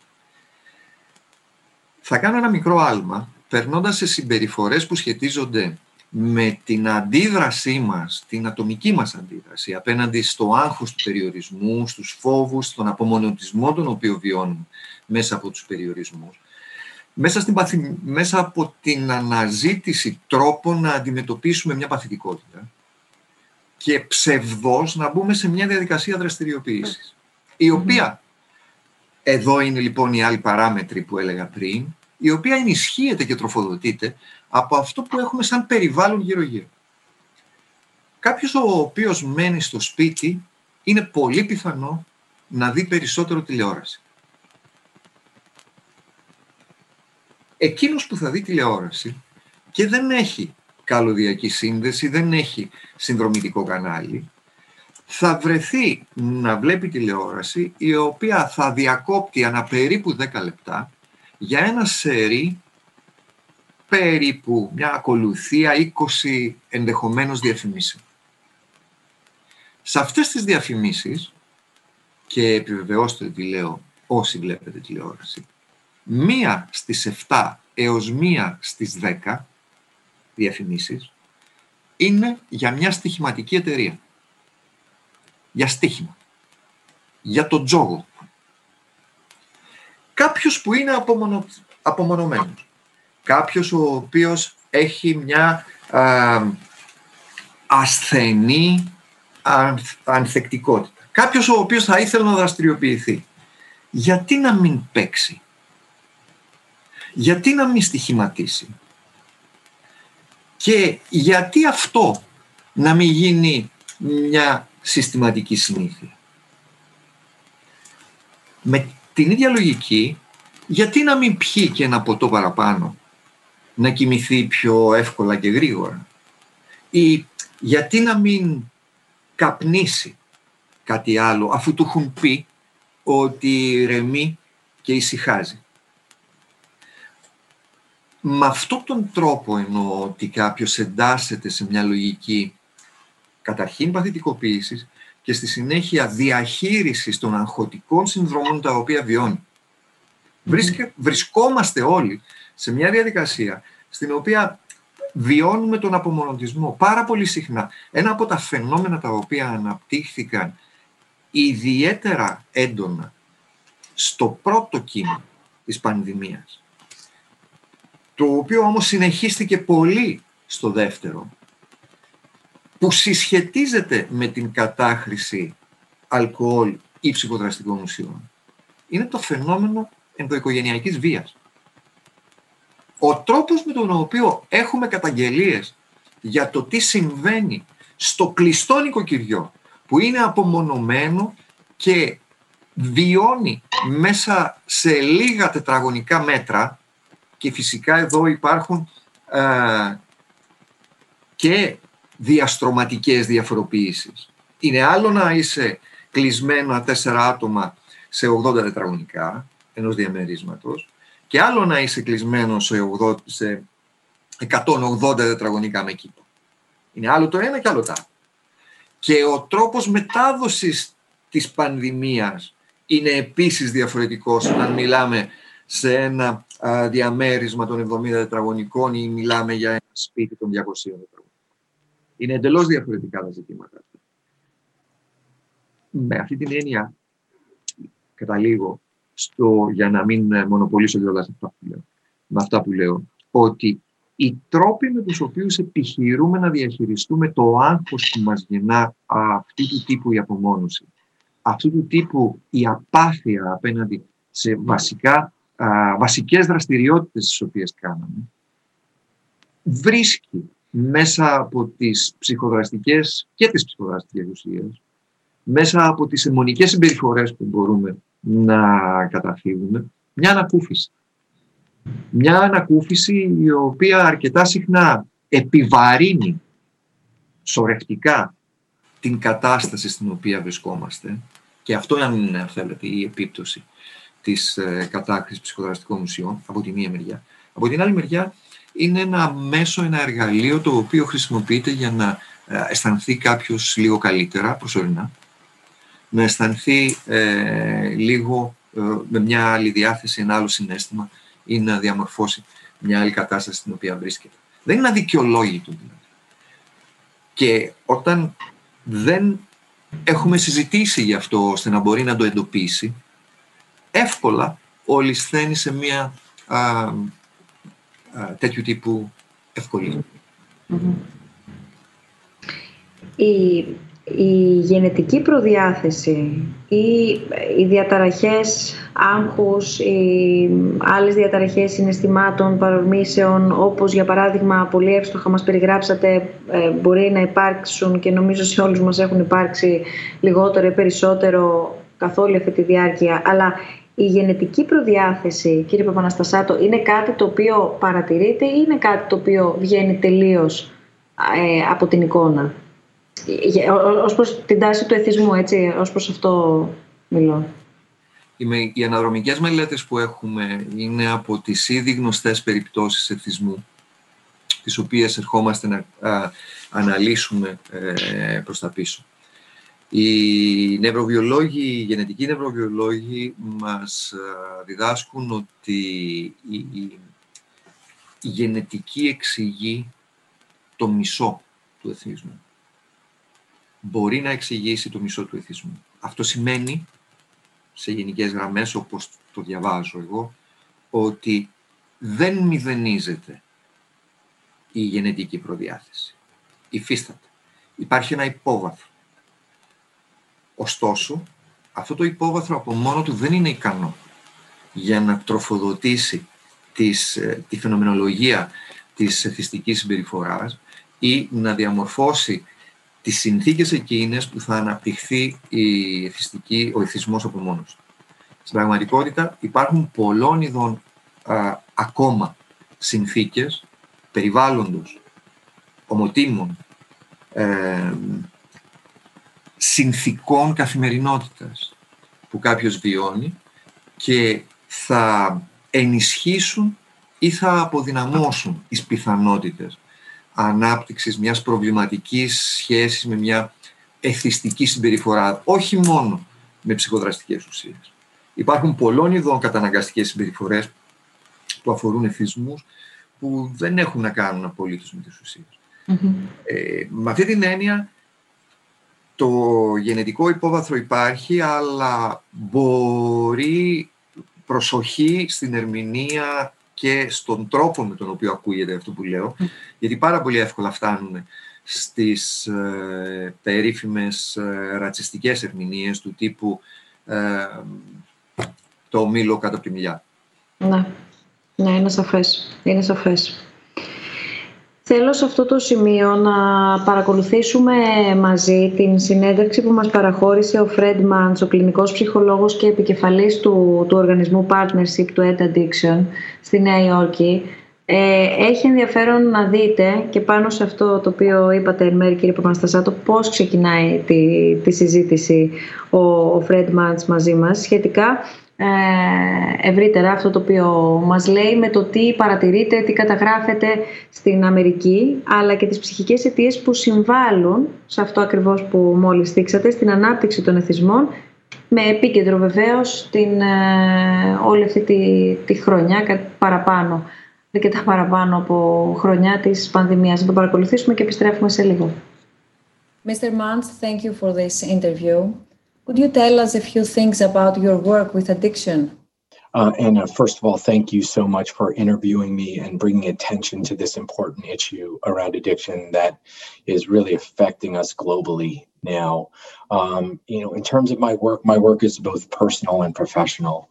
I'm in recovery from heroin addiction. I'm also a clinical psychologist, and my work has really been informed by both of them is is informed by not a medical view or a psychological view, but a personal view, and then how do we merge the two? Uh, and and the work we do at the Partnership to End Addiction is we focus on helping the helpers.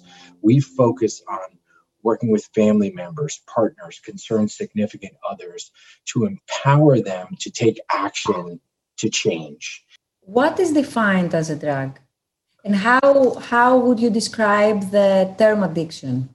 Yeah, so it's a great question because we often confuse or think one thing's a drug, one thing's not. Caffeine's a drug, uh, and and and and there are different levels of severity of different drugs. The difference between a caffeine and an opioid, for example, but it's anything that changes brain chemistry and and neurologically, and you know that that is meant to create a desired effect.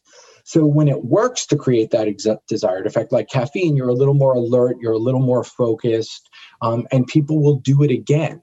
Uh, when it doesn't work, people don't. So if you took a sip of coffee and started throwing up, you would not do it again. The same thing for other substances. And what tends to happen is we, as we separate these out in terms of pharmaceuticals, non-pharmaceuticals, there's sometimes a false sense of security, which we saw with the opioid crisis, which is understanding how it impacts the individual of you know how reliant someone will become on it both physically which we see with opioids and other substance sedatives um, or psychologically which we'll see with other substances like marijuana where there's there's a bit more of a psychological dependence. What starts to happen with addiction is people become more tolerant on it. So if I start drinking coffee and I don't have the coffee, I might have some withdrawal symptoms. But what I'll also need to do is drink more coffee to get the desired effect. And I'm using coffee because it's known to be a stimulant. Now, it's if you're using opioids or methamphetamine or sedatives, what starts to happen? It starts to completely take over one's life. And that's how we view addiction, which is how much has this substance taken over one's life. Has the COVID 19 crisis affected addictions and, and the type of substances used?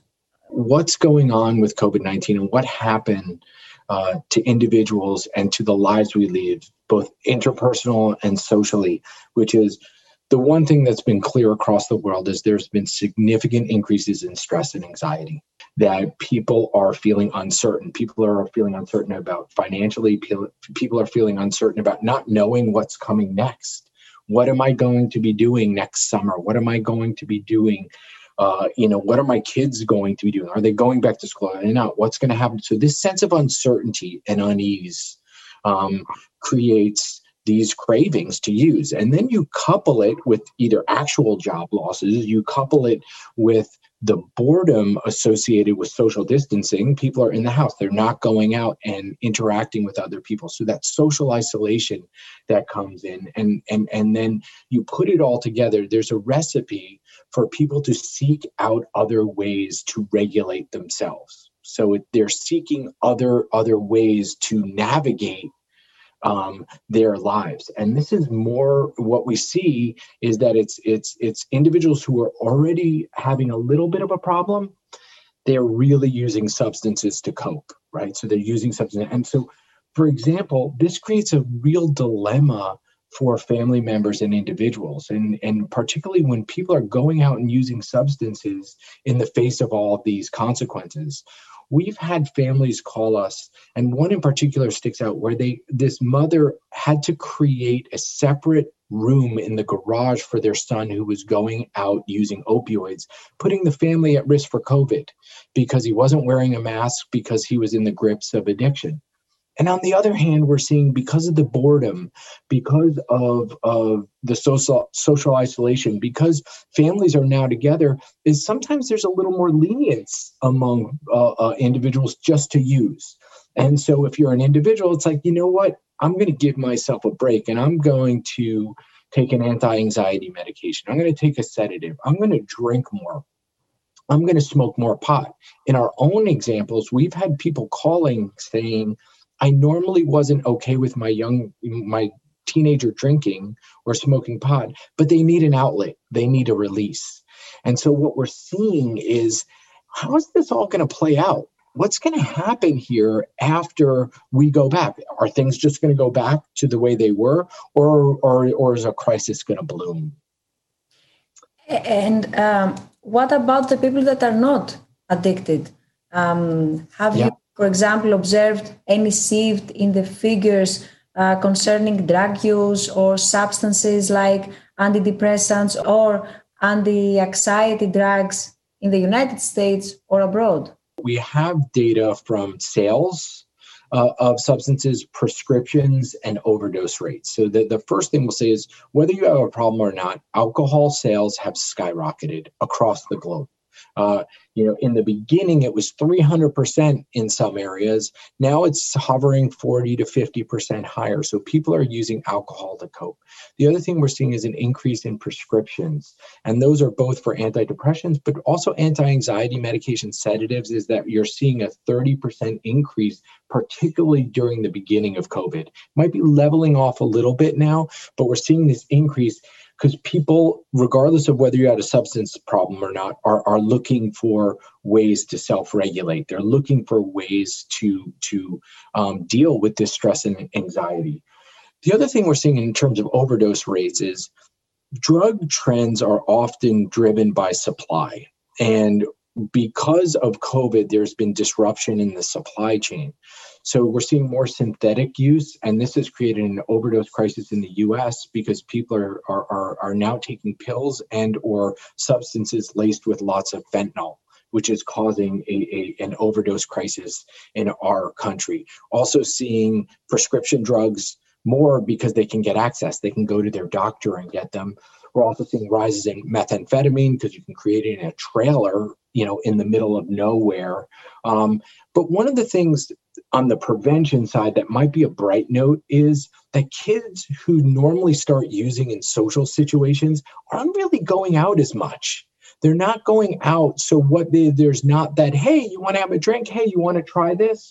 So there may be a little bit of a delay in the initiation of first use. And we know that when there's a delay in that initiation of first use, people learn other coping mechanisms and are less likely to have problems later. So that's a little bit of a silver lining. How different is the way that families face drug use during the pandemic? For example, are they more tolerant than before? Mm.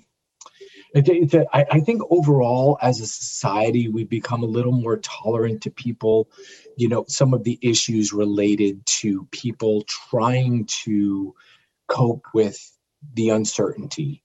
And so I think family members overall are seeing the struggle of their loved ones.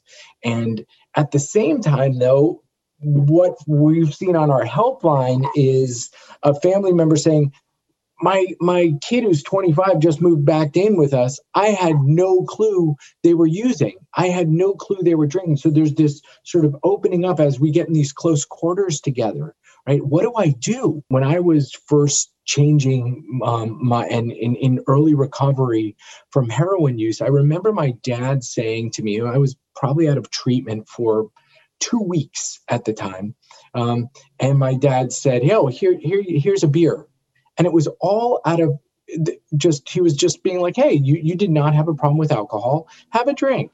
And I said, "Dad, you know that's not where I am right now. You know, maybe things will change, but but I can't have a drink right now." He just didn't know.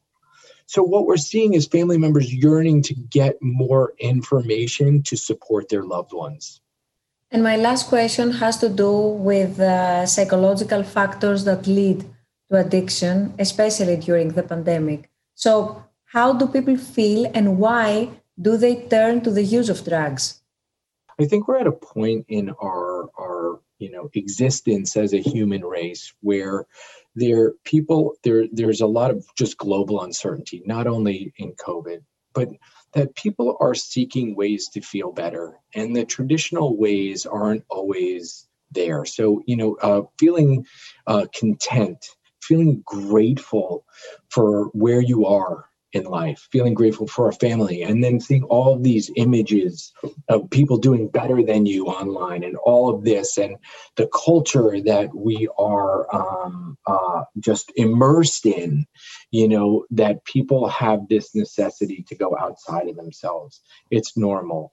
Um, I also think, though, there's there's sort of some silver linings in this is that while we're moving in this direction, there's also a real push for like the sober, curious movement. People who didn't necessarily have problems who say, I'm going to focus on myself. The meditation movement, the self help movement, sort of the gratitude movement is that even though society we're moving towards this in some ways, towards a sense of meaningless and people being uncertain, there's also sort of like simultaneously happening where we're seeing people becoming more attuned with themselves, thinking about life without substances. So, you know, I, I think it's a give and take. And I tend to look and I try to be as optimistic as possible, which is if we can help people self realize and be okay and focus on acceptance and love with themselves, I think that's the first step in shifting the dynamic that we're seeing in terms of the increased use of substances. Thanks a lot again, Mr. Mans, for this interview. Thank you. Thank you so much, and thank you for all the work you all do.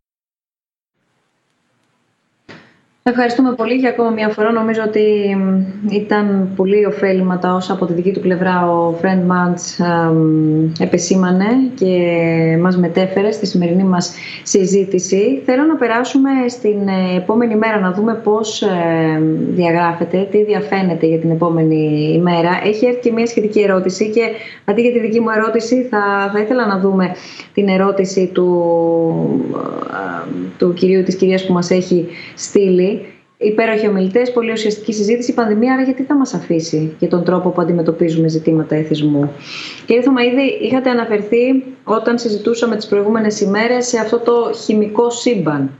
Αν θυμάμαι καλά και δεν με απατούν οι σημειώσεις μου, έτσι είχατε χαρακτηρίσει και περιγράψει την εικόνα από τα λίμματα που αντικατοπτρίζουν ουσιαστικά το πώς είμαστε, το πώς νιώθουμε, το πώς ζούμε και με βάση το πώς είμαστε και το πώς ζούμε, πώς, ναι. τι μας ξυπνώνει. Έτσι είναι. Ε, η καθημερινότητά μας ε, κατακλείζεται από χημικές ουσίες.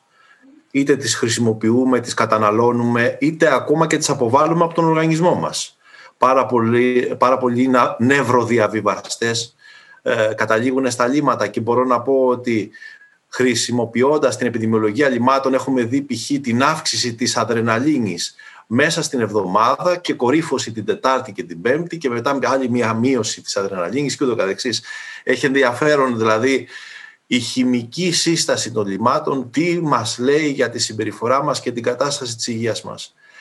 Αυτό που είδαμε διαχρονικά μέσα σε αυτή τη δεκαετία μελετώντας τα λίμματα της Αττικής είναι ότι όταν έχουν έρθει κάποιες συνήθειες δεν επιστρέφουν ποτέ πίσω στην προτέρα κατάσταση. Π.χ. η χρήση των αγχολητικών και των αντικαταθλιπτικών παρόλο που βελτιώθηκε η οικονομική κατάσταση μετά το 2015, έδειξαν μια μικρή ύφεση της τάξης του 30%. Ποτέ φυσικά δεν επανήλθαν στα επίπεδα προ του 2012. Και φυσικά μετά από την έλευση της πανδημίας αυξήθηκαν εκ νέου. Επομένως τι λέει αυτό, λέει ότι σε αυτό που έχω συνηθίσει να βρίσκω καταφύγιο, σε αυτή την εποχή της αβεβαιότητας, αυτή τη λέξη θα ήθελα να επανέλθουμε στη συζήτηση σε λίγο. καταφεύγουμε λοιπόν σε αυτό το οποίο γνωρίζουμε ότι θα μας ανακουφίσει, όπως είπε και ο κύριος Παπαναστασάτος.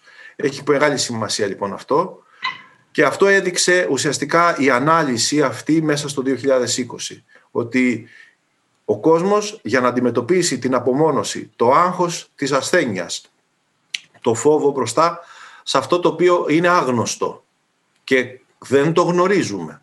Έτσι. Και επίσης της αβεβαιότητας που προκαλεί αυτή η κατάσταση οδηγήθηκε πάλι φυσικά στην ε, γνωστή λύση της χρήσης ουσιών είτε είναι παράνομα δικαιούμενων είτε είναι ε, νομίμως ε, χορηγούμενα.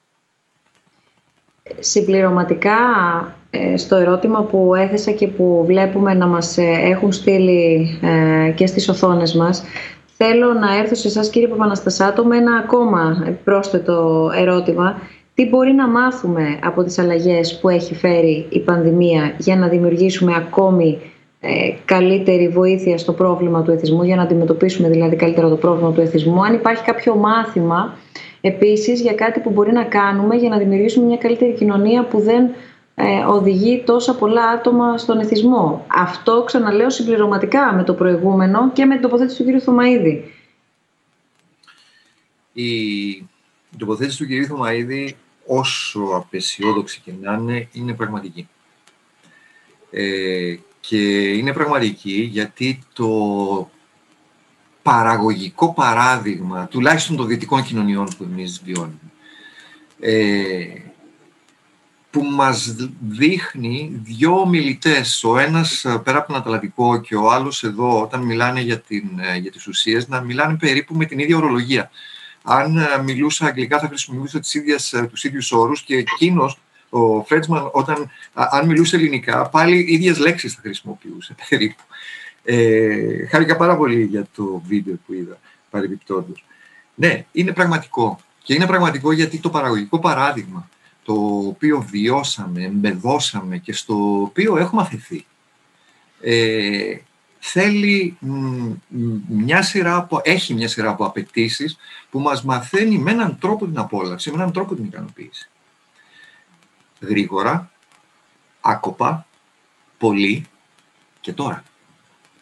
Αυτό είναι κάτι το οποίο χρειάζεται με κάποιο τρόπο να το αντιληφθούμε. Θυμηθείτε κάτι πάρα πολύ απλό αν χαλάσει η καφετιέρα στο σπίτι σας, δεν θα μπείτε στη διαδικασία να ψάξετε να βρείτε κάποιον να την επισκευάσει. Θα μπούμε στη διαδικασία εσείς, θα πάτε να δείτε πόσο γρήγορα μπορεί να αντικατασταθεί με μια καινούργια. Γιατί κοστίζει λιγότερο. Η καινούρια κοστίζει λιγότερο από το να βρούμε εκείνον ο οποίος θα την επισκευάσει, να βρει το ανταλλακτικό, να περάσουν κάποιες μέρες, να μην έχουμε για καφέ. Κοστίζει λοιπόν πολύ λιγότερο. Αυτό αποτελεί ένα κρίσιμο, πολύ σημαντικό στοιχείο συμπεριφοράς, το οποίο συνδέεται όχι μόνο με ένα ολόκληρο περιβάλλον που μας μαθαίνει να αγοράζουμε το καινούριο χωρίς να επισκευάζουμε το παλιό. Διαμορφώνει συστηματικές θέσεις απέναντι στον κόπο που χρειάζεται η επισκευή που χρειάζεται η οικοδόμηση, που χρειάζεται το σχέδιο. Έτσι εγώ αν βρίσκω προβλήματα με τη γυναίκα μου, αντί να μπω στη διαδικασία να τα φτιάξω, βρίσκω καινούρια. Η ακρότητα με την οποία μιλώ αυτή τη στιγμή είναι για να κάνω όσο γίνεται πιο σαφές τον τρόπο με τον οποίο έχουμε εμπεδώσει αυτή την παραγωγική διαδικασία για αυτό το παραγωγικό παράδειγμα. στην πραγματικότητα, αυτό που έλεγε και ο Φρέιτσμαν, τουλάχιστον εγώ καταλαβαίνω να λέει, είναι ότι το μεγάλο άγχος που μας αφήνει αυτή η πανδημία ή αυτό που μαθαίνουμε μέσα από την πανδημία είναι ότι είμαστε αδύναμοι να σχεδιάσουμε. Είμαστε αδύναμοι να προβάλλουμε βιώσιμες επιθυμίες στο μέλλον. Γιατί έλεγε, τι θα κάνω το καλοκαίρι, θα έχω δουλειά μετά, μπορώ να έχω την δυνατότητα να α, ξέρω του χρόνου τι να κάνω. Στην πραγματικότητα αυτού του τύπου τα ερωτήματα, ενώ πριν ήταν εξαιρετικά απλά, αυτή τη στιγμή τίθενται σε αμφισβήτηση. Αυτή τη στιγμή είναι μια α, διαρκής αβεβαιότητα που έχουμε μπροστά μας. Από την άλλη μεριά όμως οφείλω να πω και μια άλλη εικόνα. Ο τρόπος με τον οποίο μια μερίδα ανθρώπων, συμπολιτών μας, μετά το πρώτο σοκ της αμηχανίας επέδειξε ιδιαίτερα αντανακλαστικά αλληλεγγύης απέναντι σε ευάλωτες ομάδες, εκείνους οι οποίοι βρίσκονταν στην πιο δύσκολη κατάσταση και από τον γενικό απομονωτισμό που βιώσαμε όλοι μας, είναι κάτι ελπιδοφόρο. Και είναι κάτι το οποίο μας δείχνει έναν δρόμο. Η κοινωνική αλληλεγγύη, η κοινωνική συνεχή, ο τρόπος με τον οποίο μπορούμε να βρεθούμε αλληλέγγυοι με τους άλλους, που δεν σημαίνει απλώς ανοχή. Σημαίνει συνύπαρξη και συνεργασία. Σημαίνει συμμετοχή. Είναι τρόποι με τους οποίους μπορούμε να βρεθούμε αντιμέτωποι με τους πιο βαθύς φόβους μας. Επόμενη ερώτηση ε, που μας έχει έρθει και ευχαριστούμε πάρα πολύ. Είναι πάρα πολλές οι ερωτήσεις και προσπαθούμε να, να, να καλύψουμε όσο δυνατόν περισσότερες και όσες δεν επαναλαμβάνουν ενδεχομένως το, το ίδιο ερώτημα. Καλησπέρα σας. Λόγω των περιοριστικών μέτρων, τη βλέπουμε και στην οθόνη μας, του lockdown, θα περίμενε ίσως κανείς αύξηση χρήσης κατασταλτικών ουσιών. Πώς εξηγείται αυτή η αύξηση της ε, κοκαίνης. Κύριε Θωμαίδη, αναφερθήκατε στην, ε, στην αρχή, αν θέλετε να, να συμπληρώσετε κάτι επιπλέον. Και συνεχίζει το ερώτημα αν θα προτιμούσε κανείς να βρίσκεται σε έντονη δραστηριότητα περιορισμένο στο σπίτι του; Ε, νομίζω ότι το απάντησε και ο κύριος Παπαναστάτος αυτό.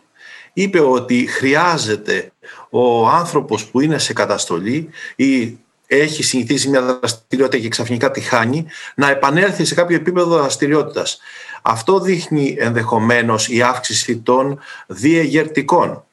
Ε, νομίζω ότι ε, σε αυτή την ε, ουσιαστικά κρίση έχουμε δει ότι για να αντιμετωπιστεί η αβεβαιότητα και θέλω να μείνουμε και σε αυτή τη λέξη, η οποία έχει ουσιαστική σημασία στη ζωή μας, καταφεύγουμε σε κάτι το οποίο θεωρούμε βέβαιο, ότι εμείς θα ανακουφιστούμε μέσα από αυτή τη διαδικασία της χρήσης διάφορων ουσιών. Ουσιαστικά είναι αυτό που ανέλησε και πολύ σωστά ανέδειξε ο κύριος Παπαναστασάτος για το πώς μεγαλώνουμε έχοντας κάποιες βεβαιότητες τη στιγμή που η ζωή η ίδια είναι εντελώς αβέβαιη και το έδειξε το παράδειγμα της πανδημίας, της οικονομικής κρίσης και όλης αυτής της διαδικασίας που έχουν ε, υποστεί ε, όλοι ε, σε αυτόν τον κόσμο μέσα σε αυτόν τον χρόνο. Θα ήθελα λίγο εδώ να σταθώ και να πω ότι ως φυσικοί επιστήμονες, εμείς που κάνουμε μετρήσεις είμαστε εξοικειωμένοι με την έννοια της αβεβαιότητας στις μετρήσεις μας. Το διδάσκω και στο μάθημα της μετρολογίας, της χημικής μετρολογίας. Αβεβαιότητα είναι ένα στοχαστικό μέγεθος το οποίο μπορώ να το υπολογίσω ή να το εκτιμήσω και το οποίο συνοδεύει τη μέτρηση που κάνω. Αυτό, ξέρετε, έχει ένα ισχυρό αντίκτυπο στη ζωή μας οποιαδήποτε κρίση κάνω, οφείλω να μάθω από το σχολείο ή από το πανεπιστήμιο ή από την ίδια τη ζωή ότι έχει αβεβαιότητα. Αυτό, αν το συνειδητοποιήσει κάποιος, θα αντιμετωπίσει οποιαδήποτε κατάσταση στη ζωή του με, δεν θα έλεγα στοικότητα, αλλά σίγουρα με έναν άλλο τρόπο και όχι με τις γνωστές βεβαιότητες, οι οποίες οδηγούν στον εθισμό, στις εξαρτήσεις και γενικά στον καταναλωτισμό που ανέφερε ο, ο κ. Παπαναστασάτος. Επίσης, θα δω την αβεβαιότητα μέσα μου, θα δω την αβεβαιότητα στην κρίση του διπλανού και θα οδηγηθεί πάλι ο άνθρωπος αυτό που επίσης είπε ο κ. Παπαναστασάτος, στην άμεση αποδοχή του άλλου και την συνεργασία. Αυτό είναι μια κρίσιμη διαδικασία που αν μπορούσαμε ως δυτική κοινωνία να διδάξουμε στα παιδιά και στους ανθρώπους ότι η ζωή η ίδια εμπεριέχει αβεβαιότητα, ίσως να έχαμε λύσει και το, πρόβλημα των εξαρτήσεων και πάρα πολλά άλλα που οδηγούν ε, σε δύσκολες καταστάσεις τη δυτική κοινωνία, θα έλεγα. Προχωράω στα, στα ερωτήματα, λίγο πριν ε, ολοκληρώσουμε τη σημερινή μας συζήτηση, η οποία είναι εξαιρετικά ενδιαφέρουσα και ε, τολμώ να πω έτσι πολύ καθηλωτικός ο τρόπος και από τους ε, δυο σας σήμερα. Και σας ευχαριστώ για ακόμα μια φορά θερμά που, που ε, τοποθετείτε και ε, όπως είπαμε στην αρχή τις ουσίες ή τα είδη χρήσης και ε, την αλληλουχία όλων των ε, συμπεριφορών ή των ε, εκφάνσεων της ε, υπόθεσης και της συνθήκης του, του εθισμού αλλά και για τον τρόπο που αν μου επιτρέπετε παντρεύεται τα, τα δεδομένα με την επιστημονική ανάλυση και ταυτόχρονα την εμπειρική καταγραφή έτσι όπως αποτυπώνεται και μπορεί να γίνει κατανοητή από όλους μας. Είναι πάντα πολύ σημαντικό να, να προσεγγίζουμε θέματα, ξαναλέω ειδικά θέματα τα οποία είναι τόσο ευαίσθητα, δεν θίγονται εκτενώς, δεν θίγονται συχνά και δεν θίγονται σε βάθος, ε, να είμαστε πάρα πολύ προσεκτικοί και αυτό είναι μέλημα και της ομάδας των διαλόγων, ειδικά ξεκινώντας τη σημερινή συζήτηση μη θέλοντας να κάνουμε κανένα άλμα και να πούμε στο τέλος της ημέρας ότι κάνουμε μία συζήτηση ε, για τις ναρκωτικές ουσίες ή για τα ψυχοτρόπαια, όχι. Θέλαμε να υπάρχει ένα πρίσμα και από εκεί είτε ο καθένας και η καθεμία από εμάς να ξεκινήσει μία αναζήτηση. Πάντα στόχος των διαλόγων είναι να προκαλούμε περισσότερα ερωτήματα οι απαντήσεις μπορεί να, να ποικίλουν, αλλά να προκαλούμε περισσότερα ερωτήματα και ακόμα και εμείς ως ομάδα να παίρνουμε περισσότερα ερωτήματα και περισσότερα ερεθίσματα για να συνεχίζουμε και σε δεύτερο χρόνο και σε δεύτερο γύρο την ίδια θεματολογία υπό, υπό άλλο πρίσμα. Μία ερώτηση έχει έρθει προς εσάς κύριε Παπαναστασάτο. Θα έπρεπε στην Επιτροπή να υπάρχουν κοινωνιολόγοι, κοινωνικοί ψυχολόγοι προκειμένου να αποφευχθεί η ψυχολογική πίεση που δημιούργησαν από κοινού κανάλια και λοιμοξιολόγοι; Ε, θαυμάσια ερώτηση. Τώρα αυτή η ερώτηση άπτεται της πανδημίας, αλλά με κοινωνικές ε, διαστάσεις ναι. και συμπεριφορικές ουσιαστικά. Μάλλον, μάλλον αυτό που ρωτάει η ερώτηση είναι αν τα μέτρα τα οποία προτείνονται θα έπρεπε να τα επεξεργάζεται μια ομάδα και να τα προτείνει η οποία θα περιελάμβανε μια διεπιστημονικού τύπου σύνθεση. Γιατί οι λοιμοξιολόγοι έχουν ένα πολύ συγκεκριμένο έργο να κάνουν ε, όπως ο, το εργαστήριο του κ. Θωμαίδη έχει ένα πολύ συγκεκριμένο αντικείμενο να α, διαπραγματευτεί, να διαχειριστεί. Οι λοιμοξιολόγοι έχουν να δουν πού βρίσκεται η η δυναμική την οποία η πανδημία, η μετάδοση, η επικράτηση και ο πολλασμός διαμορφώνει. Ε, και δεν θα μπορούσε κανένας κοινωνιολόγος, κανένας ε, ε, να συμβάλλει σε αυτό. Δεν είναι το αντικείμενό του, δεν είναι αυτή η εξειδικευσή του. Εάν το ερώτημα είναι πώς σχεδιάζονται μέτρα στη βάση των συνθήκων και των όρων που διαμορφώνονται και αν θα έπρεπε αυτά τα μέτρα να ήταν ε, πεδίο επεξεργασίας διεπιστημονικών ομάδων και όχι ε, των σωμάτων ασφαλείας όπως είναι αυτή τη στιγμή, όχι δηλαδή ζήτημα του πώς διαμορφώνεται κάθε εβδομάδα μια διαφορετική ε, αντιμετώπιση και ένα διαφορετικό σχεδιασμός μέτρων, η απάντηση είναι μάλλον ναι. Ότι θα μπορούσαν να συμβάλλουν οι πολλών ειδών ειδικότητες σε πιο ορθολογικά μέτρα στο σύνολό τους. Γιατί οι επιπτώσεις τις οποίες έχουμε μπροστά μας με τις οποίες χρειάζεται να αναμετρηθούμε δεν είναι ο α, κορονοϊός, δεν είναι ο COVID-19, δεν είναι η θνησιμότητα του COVID-19.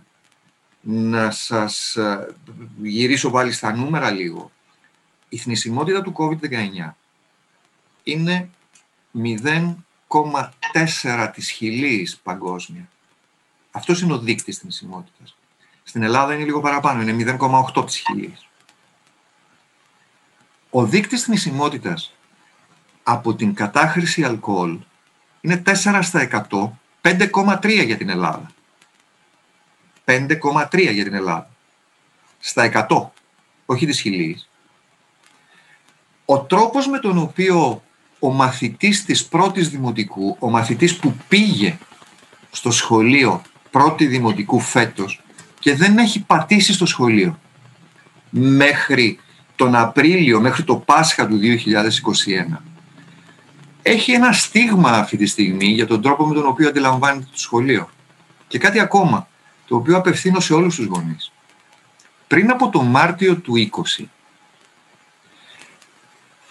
θα θυμάστε σίγουρα, κυρία Μπουσδούκου, κύριε Θωμαίδη και γονείς που με ακούτε, πόσο συχνά παραπονιόσασταν όταν το παιδί έπαιζε με το κινητό παιχνίδια ή ήταν μπροστά στον υπολογιστή και βουτούσε στο ίντερνετ. Κάτι που από το Μάρτιο του 20 όχι μόνο το επιζητάτε, όχι μόνο το επιζητάμε, αλλά τα υποχρεώνουμε κιόλας να βιώνουν όλη την καθημερινότητά τους μέσα σε μια οθόνη. Όπως και εμείς μάθαμε βέβαια να το κάνουμε. Αντί να βρισκόμαστε σε μια αίθουσα να ανταλλάσσουμε αυτά τα ε, εύχομαι ενδιαφέροντα ζητήματα τα οποία λέμε, είμαστε μπροστά σε οθόνες. Αυτή τη στιγμή ξεχάσαμε την ε, αύξηση των ποσοστών εθισμού των εφήβων στο ίντερνετ. Αν θυμάστε ένα μεγάλο θέμα που είχε ξεκινήσει γύρω στο 2017-2018 μέσα από την κοινωνία πραγματικότητα.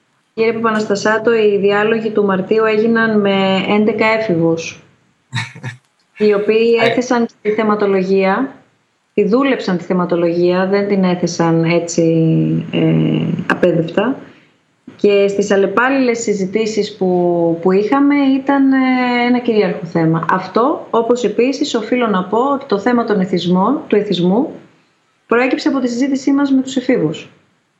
Οφείλω να το πω αυτό. Οφείλω να το πω ότι από την προηγούμενη συζήτηση που είχαμε με 11 μαθητές και μαθήτριες από διαφορετικά σχολεία και από διαφορετικές περιοχές ολόκληρης της Ελλάδας ήταν σαν, σαν ένας μικρός χάρτης της Ελλάδας πραγματικά η σύνθεση των ε, μαθητών και των μαθητριών. Ένα από τα ζητήματα τα οποία έθιξαν και εμάς μας παρακίνησε να ε, ασχοληθούμε σε συνδυασμό βέβαια με τα όσα έδειξαν οι, οι έρευνες γιατί ήρθε σχεδόν ταυτόχρονα ήταν το γεγονός ότι δεν έχουν καμία ενημέρωση από το σχολείο τους για θέματα χρήσης, κατάχρησης ουσιών και το καθεξής. Έτσι, μια μικρή παράδοση, γιατί οφείλω να το, να το πω και ευχαριστώ για την αφορμή που μου δώσατε και μου το θυμήσατε. Το γνωρίζω πολύ καλά. Είμαι σε μια πλατφόρμα που μιλώ με πάρα πολλά σχολεία μέσω υπολογιστών, βέβαια πάλι, μέσω του Zoom ε, και όχι εξαιτίας της πανδημίας, αυτό προηγούνται. Ε, στην οποία περίπου κάθε εβδομάδα βρίσκομαι σε ένα σχολείο που είναι απομακρυσμένο και δουλεύουμε ένα θέμα για μια ώρα, όχι για πάντα. Και χαίρομαι πάρα πολύ να ακούω την φρεσκάδα αυτή των ε, μαθητών, των εφήβων, της, όχι των αγωνιών τους, αλλά της δίψας που έχουν να γνωρίσουν με ένα καθαρό μάτι αυτό το οποίο είναι το μέλλον και είναι οι ίδιοι το μέλλον. Έχουν έρθει κάποια ερωτήματα, τα οποία κύριε Παπαναστασάτη και πάλι σε εσάς θα, θα απευθύνω ενδεικτικά ένα εξ αυτών. Αν μπορούμε να δούμε το, το ερώτημα παρακαλώ ε, αναφορικά με το τι γίνεται αν βρεθούμε στο περιβάλλον κάποιου χρήστη. Μπορούμε να βοηθήσουμε τους ανθρώπους που είναι σε χρήση; Ένας ψυχολόγος μπορεί να βοηθήσει ένα χρήστη; Τι γίνεται αν δεν θέλει να μπει σε δομή; Και αν ε, είναι ενήλικας, πρέπει να το, να, το, να το αντιμετωπίσει μόνος του με τον ψυχολόγο ή πρέπει να έχει επαφή με τον ψυχολόγο όλη η οικογένεια; Η αντιμετώπιση των προβλημάτων που σχετίζονται με την κατάχρηση ουσιών, των προβλημάτων που προκύπτουν ως επιπτώσεις από την καταναγκαστική χρήση ουσιών, ή των προβλημάτων που μπορεί να σχετίζονται με την χρήση απλώς κάποιων ουσιών είναι εξαιρετικά διαφορετικά για κάθε άνθρωπο, για το περιβάλλον το οποίο βρίσκεται και για το στάδιο στο οποίο κανείς θα μπορούσε να διακρίνει την προβληματική που σχετίζεται με την ε, καταναγκαστική συμπεριφορά. Δεν υπάρχει διάγνωση πασπαρτού. Δεν υπάρχει μια συνταγής η οποία πηγαίνει για όλους. Μπορώ να πω με βεβαιότητα, όπως και ο Φρίτσμαν πριν ε, μας, ο, μας ανέφερε ότι... Ο, ο Φρέτμαν, sorry, ε, συγγνώμη. Ε, αυτό που αναφέρθηκε λοιπόν, ότι υπάρχει μια σχέση νοηματοδότησης ανάμεσα σε εκείνον ο οποίος κάνει χρήση και την χρήση ή την ουσία που επιλέγει για να κάνει χρήση. Ένα κοινό στοιχείο είναι ότι επειδή επηρεάζεται η λειτουργία, η χημεία του εγκεφάλου, την ανέφερε πριν ε, από λίγο, ε, σχετίζεται με το κέντρο επιβράβευσης το οποίο βρίσκεται στον εγκέφαλο. Και την ικανοποίηση δηλαδή, την οποία μπορεί κάποιος να διακρίνει μέσα από αυτό. Το ζήτημα είναι ότι όσο περισσότερο σοβαρεύει η προβληματική χρήση, τόσο λιγότερο γίνεται διακριτή η προβληματική της χρήσης αυτής καθεαυτής από τον ίδιο τον ενδιαφερόμενο. Αντίθετα, ο τρόπος με τον οποίο διακρίνει τις επιπτώσεις σε άλλα πεδία που προκαλεί η χρήση γίνονται περισσότερο ικανά να τον οθήσουν σε μια απόφαση αλλαγής, όπως α, είπε πριν ο Φρέντμαν. Εκείνο λοιπόν το οποίο έχει μεγάλη σημασία είναι το πώς μπορούμε να υποστηρίξουμε κάποιον να αντιληφθεί τις επιπτώσεις που βιώνει εξαιτίας της χρήσης, να αναγνώσει και να νοηματοδοτήσει τη συσχέτιση της προβληματικότητας της χρήσης που κάνει με τις επιπτώσεις αυτές και να τον ενισχύσουμε να πάρει μια απόφαση να το αντιμετωπίσει. Τώρα, ο τρόπος που θα το κάνει, αν θα είναι ένας ψυχολόγος, αν θα είναι μια δομή, αν θα είναι ένα οργανωμένο σύστημα το οποίο θα τον υποστηρίξει, είναι κάτι το οποίο συνδέεται και με την σοβαρότητα της διαταραχής και όπως αυτή έχει αναπτυχθεί από τη μία μεριά και από το ε, περιβάλλον υποστήριξης το οποίο κάποιος έχει και φυσικά τον τρόπο με τον οποίο θα ε, εμπλακεί σε μια διαδικασία κλιμάκωσης αυτής της υποστήριξης και της φροντίδας. Πάρα πολύ συχνά δεν ξεκινά κάποιος από μία δομή. Περνά από διάφορα στάδια μέχρι να οριμάσει η...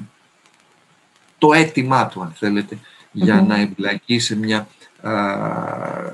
σοβαρή διαδικασία αλλαγής της συμπεριφοράς του σε σχέση με τις ουσίες. Και αυτό απαντά και στο ερώτημα που βλέπουμε τώρα, πώς πρέπει να αντιδράσω, ε, δυστυχώς δεν το πρόλαβα, αναφερόταν στην περίπτωση... Απέναντι στους φίλους μου που κάνουν χρήση ουσιών, όταν βρίσκομαι στην παρέα με, τη χρήση, με εκείνους που κάνουν χρήση. Φεύγω, κάθομαι και, ναι. τους, και τους παροτρύνω να σταματήσουν, αυτό εξαρτάται από μένα εξαρτάται από πώς εγώ έχω στήσει το ηθικό ε, οικοδόμημα των αξιών μου και τον τρόπο με τον οποίο ανέχομαι ή δεν ανέχομαι μια σειρά από συμπεριφορές.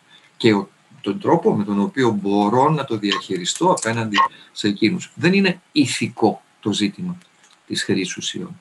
Και δεν είναι παραβατικό ή μη παραβατικό. Έχει να κάνει με μια προσωπική επιλογή που κάποιος θα κάνει, ε, χωρίς να θέλω με αυτό να πω, ότι πάντα η ανάπτυξη της προβληματικής χρήσης αποτελεί επιλογή, προσωπική επιλογή.